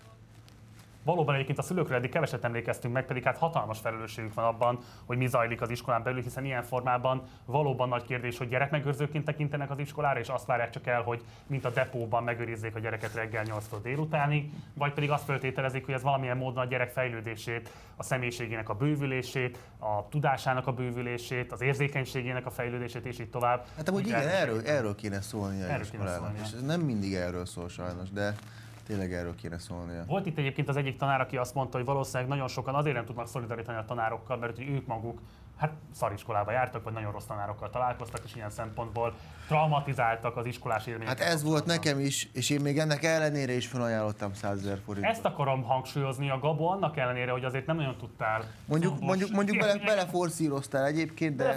Így ebbe is meg másba is, de hidd el, jól jössz ki belőle, hiszen már a követők is azt mondják egyébként, hogy Pumped Gabo kiképes állni a tanszabadság és a tanárok mellett, hát akkor, akkor- hol van a többi celebritás, hol vannak azok, akiknek szintén lenne hangjuk ebben, és támogathatnák a tanárokat. Na hol vannak Gabó? Hát nem tudom, én itt vagyok. Hát haragadós lesz a példád. Remélem. Hát lesz a példád. És nyilván vannak egyébként celebritások, nem mindenkiről emlékeztünk meg, akik szintén odaálltak a tanárok mellé, úgyhogy az lehet egy elismerés, hogy egyébként valóban most úgy tűnik, hogy egyre többen és többen mozdulnak meg. És hát mondom még egyszer, a szülők számára egy elismerés, akik ilyen szempontból megértették és fölismerték azt, hogy itt a tanárok nem ellenük mozdulnak meg, hanem konkrétan az ő gyerekeikért is, sőt a gyerekeik gyerekeiért is, hogy legyen még majd hova járni iskolába, nem csak általánosban, hanem középiskolába is. Úgyhogy ilyen szempontból elismerés azoknak a szülőknek, akik ilyen módon segítik a tanárok érdekérvényesítési küzdelmeit, illetve a sztrájk követeléseknek az érvényesülését. Az utolsó uh, Skype bejelentkezésünk fog majd következni, amint meg lesz a kapcsolat. De ami a fontos, hogy már 757 ezer forint gyűlt össze a YouTube-on keresztül, úgyhogy ezzel együtt több mint 1 millió forint jött össze. 1 millió 57 ezer forintot gyűjtöttünk össze ebben a mai adásban a tanárok számára. Egészen elképesztő. Wow. Ennél csak egy elképesztőbb dolog van, hogy azt képzeld, el, hogy ma reggel négy évnyi csönd után az ellenzék legismertebb politikusának egyikét, konkrétan a miniszterelnök jelöltjét fogadta az állami média. Hát azt hittem valami komolyabbat mondasz. Ez elég komoly fejlemény, hidd el, hiszen ilyen eddig nem történt meg Igen? a magyar állami média történetében, úgyhogy nézzük meg, hogy hogy szerepelt Márkizai Péter az m és utána visszajövünk még Gabóval egy közös búcsúra. Mától három héten keresztül szerdánként és csütörtökönként lehetőséget biztosítunk az országos listát állító pártoknak, pártszövetségeknek, hogy élő adásban 5 percben mutassák be választási programjuk fő gondolatait. Tari Judit Titanilla beszélget első vendégével. Elsőként köszöntöm a Demokratikus Koalíció, a Jobbik Magyarországért Mozgalom, a Momentum Mozgalom, a Magyar Szocialista Párt, az LMP Magyarország Zöld Pártja és a Párbeszéd Magyarországért Párt listavezetőjét, Márkizaj Pétert, Hódmezővásárhely polgármesterét. Polgármester úr, megkérem, hogy ismertesse a pártszövetség programját 5 perc. Nagyon szépen köszönöm. Köszönöm szépen, hogy lehetőséget adtak, hogy négy év alatt 5 percet megszólalhasson a teljes magyar ellenzék, mint egy két és fél három millió ember képviseletében vagyok tehát itt. És az, hogy eddig nem jöhettünk ide, annak valószínűleg ugyanaz az oka, amiért Orbán Viktor nem hajlandó kiállni egy nyílt, élőben közvetített vitára sem. Sokkal könnyebb hazudozni, sokkal könnyebb rágalmazni, lejárató kampányt folytatni. Abból, amit én magam is ebből a tévéből és a Fidesz más csatornáiból hallok, nem ismerek magamra, a gyermekeim nem ismernek meg, és a vásárhelyi polgárok sem ismernek meg. Elhallgatják önök elől az igazságot. Azt, hogy én valójában egy hétgyermekes, konzervatív, keresztény családapa vagyok, az, hogy előbb voltam konzervatív, mint Orbán Viktor, amikor ő térde csuhások felkiáltással a keresztényeket gúnyolta, vagy amikor liberális volt, vagy még előbb, amikor a Kommunista Ifjúsági Szövetségben kezdte a pályáját, én már templomba járó, élő hittel rendelkező keresztény ember voltam. Konzervatív is régebben voltam, mint Orbán Viktor, azt az Orbán Viktort azonban én is támogattam egész 2010-ig, aki harcosan Putyin ellenes és elkötelezetten Európa párti volt, aki be akarta vezetni az eurót. Az volt az az Orbán Viktor, akire szavaztam 2010-ben, aki azt ígérte, hogy ha valaki belenyúl a közösbe, annak levágják a kezét, elszámoltatást ígért, amit 12 év alatt azonban nem teljesített. Mi hiszünk abban, hogy semmiféle lopás, sem ellenzéki, sem kormánypárti nem maradhat büntetlen. Hiszünk abban, hogy valódi elszámoltatásra van szükség. Nézzék meg azonban a sok hazugsággal szemben, hogy mi a mi valódi programunk, mik az eredményeink, hogy Hódműző vásárhelyen eltöröltük az ország addigi legmagasabb építményadóját, visszafizettük a Fidesz által letagadott adóságoknak több mint a felét, ingyenes buszközlekedést vezettünk be, és helyrehoztuk a közvilágítást, föltártuk a Fidesz korrupcióját. Önöknek a háborúról is folyamatosan hazudnak. Azt állítják a háborús uszítók, hogy mi küldenénk katonákat vagy fegyvert Ukrajnába. Hát bizonyára tudják önök is, vagy ha nem, akkor a közmédia miatt nem tudhatják. Orbán Viktor küld fegyvereket Ukrajnába, most is van fegyverszállítás Magyarországon keresztül, magyar gépek részt vesznek ebben, és Orbán Viktor ígérte az Boris Johnson angol miniszterelnöknek, hogy katonai segítséget ad Ukrajnának. Amikor én ugyanezt mondtam, akkor abba belemagyarázták a katonaságot. Az, hogy nem is katona kiképzett, sorköteles embereknek eh, ki kellene menni, ez hazugság. Gyújtogatóra ne bízzák a tűzoltást. Orbán Viktor, aki 12 éve csak háborúról beszél, rá nem lehet bízni a békét. Az az ember, aki 12 év háborúskodásból mindig elveszítette minden háborúját, 44 ezer halott, 44 ezer magyar ember élete bánta azt, hogy nem tudta kezelni a Covid járványt sem. Ott is háborúzott, de csak a lopásra használta ki a vakcina beszerzést, lopásra használta ki a lélegeztetőgép beszerzést. Az ellenzék valódi programját önök sajnos emiatt nem ismerhették meg. Mi eltörölnénk a kötelező védőoltást, a kötelező Covid elleni oltás ellen vagyunk, az egészségügyi önrendelkezés számunkra sokkal fontosabb. Mi nem megszüntetnénk a minimálbért, hanem azt az európai számításhoz igazítanánk és adómentessé tennénk. Négy év alatt az önök jelenlegi bruttója lesz az önök nettója a nyugdíjakat. Nem elveszük a 13. havi nyugdíjat, amelyet miért csak 12 év után kaptak vissza, hanem svájci indexálás szerint, amit önöktől 2014-ben elvettek. Minden évben jobban fogjuk emelni hogy a devizahitelesek is nyerhetnek majd a magyar bíróságon, mert független bíróságok lesznek. Hogy nem csak elszámoltatás lesz, de hiszünk abban, hogy tisztességes emberek kellenek a parlamentbe, és a bűnözőket a börtönbe kell küldeni, hogy végre legyen valódi igazságszolgáltatás, ne legyünk többé következmények nélküli ország. Hogy mi nem fizetősé tesszük az egészséget a hazugsággal ellentétben, hanem még a magánellátást is ingyenesen fogjuk biztosítani önöknek a várólisták lecsökkentése érdekében. Meg fogjuk fizetni a rendőröket, a tanárokat és az egészségügyi egészségügyi szakdolgozókat, hiszen ezek az ágazatok csődbe mentek Orbán Viktor alatt. Hogy az áremelkedés, amely önöknek a nyugdíját, a bérét megeszi, megfékezhető az euró bevezetésével és a felesleges kiadások leállításával fel fogunk lépni az infláció ellen hogy valódi rezsicsökkentést adunk önöknek, ami fenntartható, és nem megszüntetjük, hogy én nekem a legfontosabb az, hogy ebben az országban, ahol hét gyermeket szeretném magyarnak nevelni, a fiataloknak ne kelljen kimenni, ne kelljen nyugaton keresni a megélhetést, hanem itthon boldogulhassanak, itthon kapjanak akár segítséget a lakhatásukhoz, olcsó bérlakásprogrammal, hogy megkapjuk azokat az Európai Uniós pénzeket, amit a Fidesz korrupció miatt most Európa nem ad meg nekünk. Hogy a fiataljaink ahhoz, hogy európai életet éljenek, ne kelljen Európába menni, Európa jöjjön ide. Magyarországot csak a NATO és csak az Európai Unió védi meg, csak ezekből a pénzekből tudunk fejlődni, csak az euró bevezetése nyújt önöknek is biztonságos, szeretett országot. Ne felejtjék, csak felfelé. Köszönjük szépen. Jó, egyébként hát mi lesz a történelmi beszéd, mert most ha a tartalmától el is tekintünk, hogy így négy év után először az ellenzék miniszterelnök jelöltje bemehetett a közmédiába, de ez, hogy konkrétan egy kérdést nem tesznek föl neki, ez egészen elképesztő. Egészen elképesztő. Uh, hogy értékeled a beszédet? Most nagyon összeszedett volt az MZP, és azt vettem észre, hogy én is egy kicsit ilyen balfasznak gondoltam az MZP-t, de ez csak azért van, mert a, a, a kormány próbálja kicsit ilyen balfasznak feltüntetni, nem? És most nem tűnt annak. Most nagyon patent volt. Ja, szerintem is összeszedett beszédet mondott, ráadásul ugye sugógép nélkül mondja.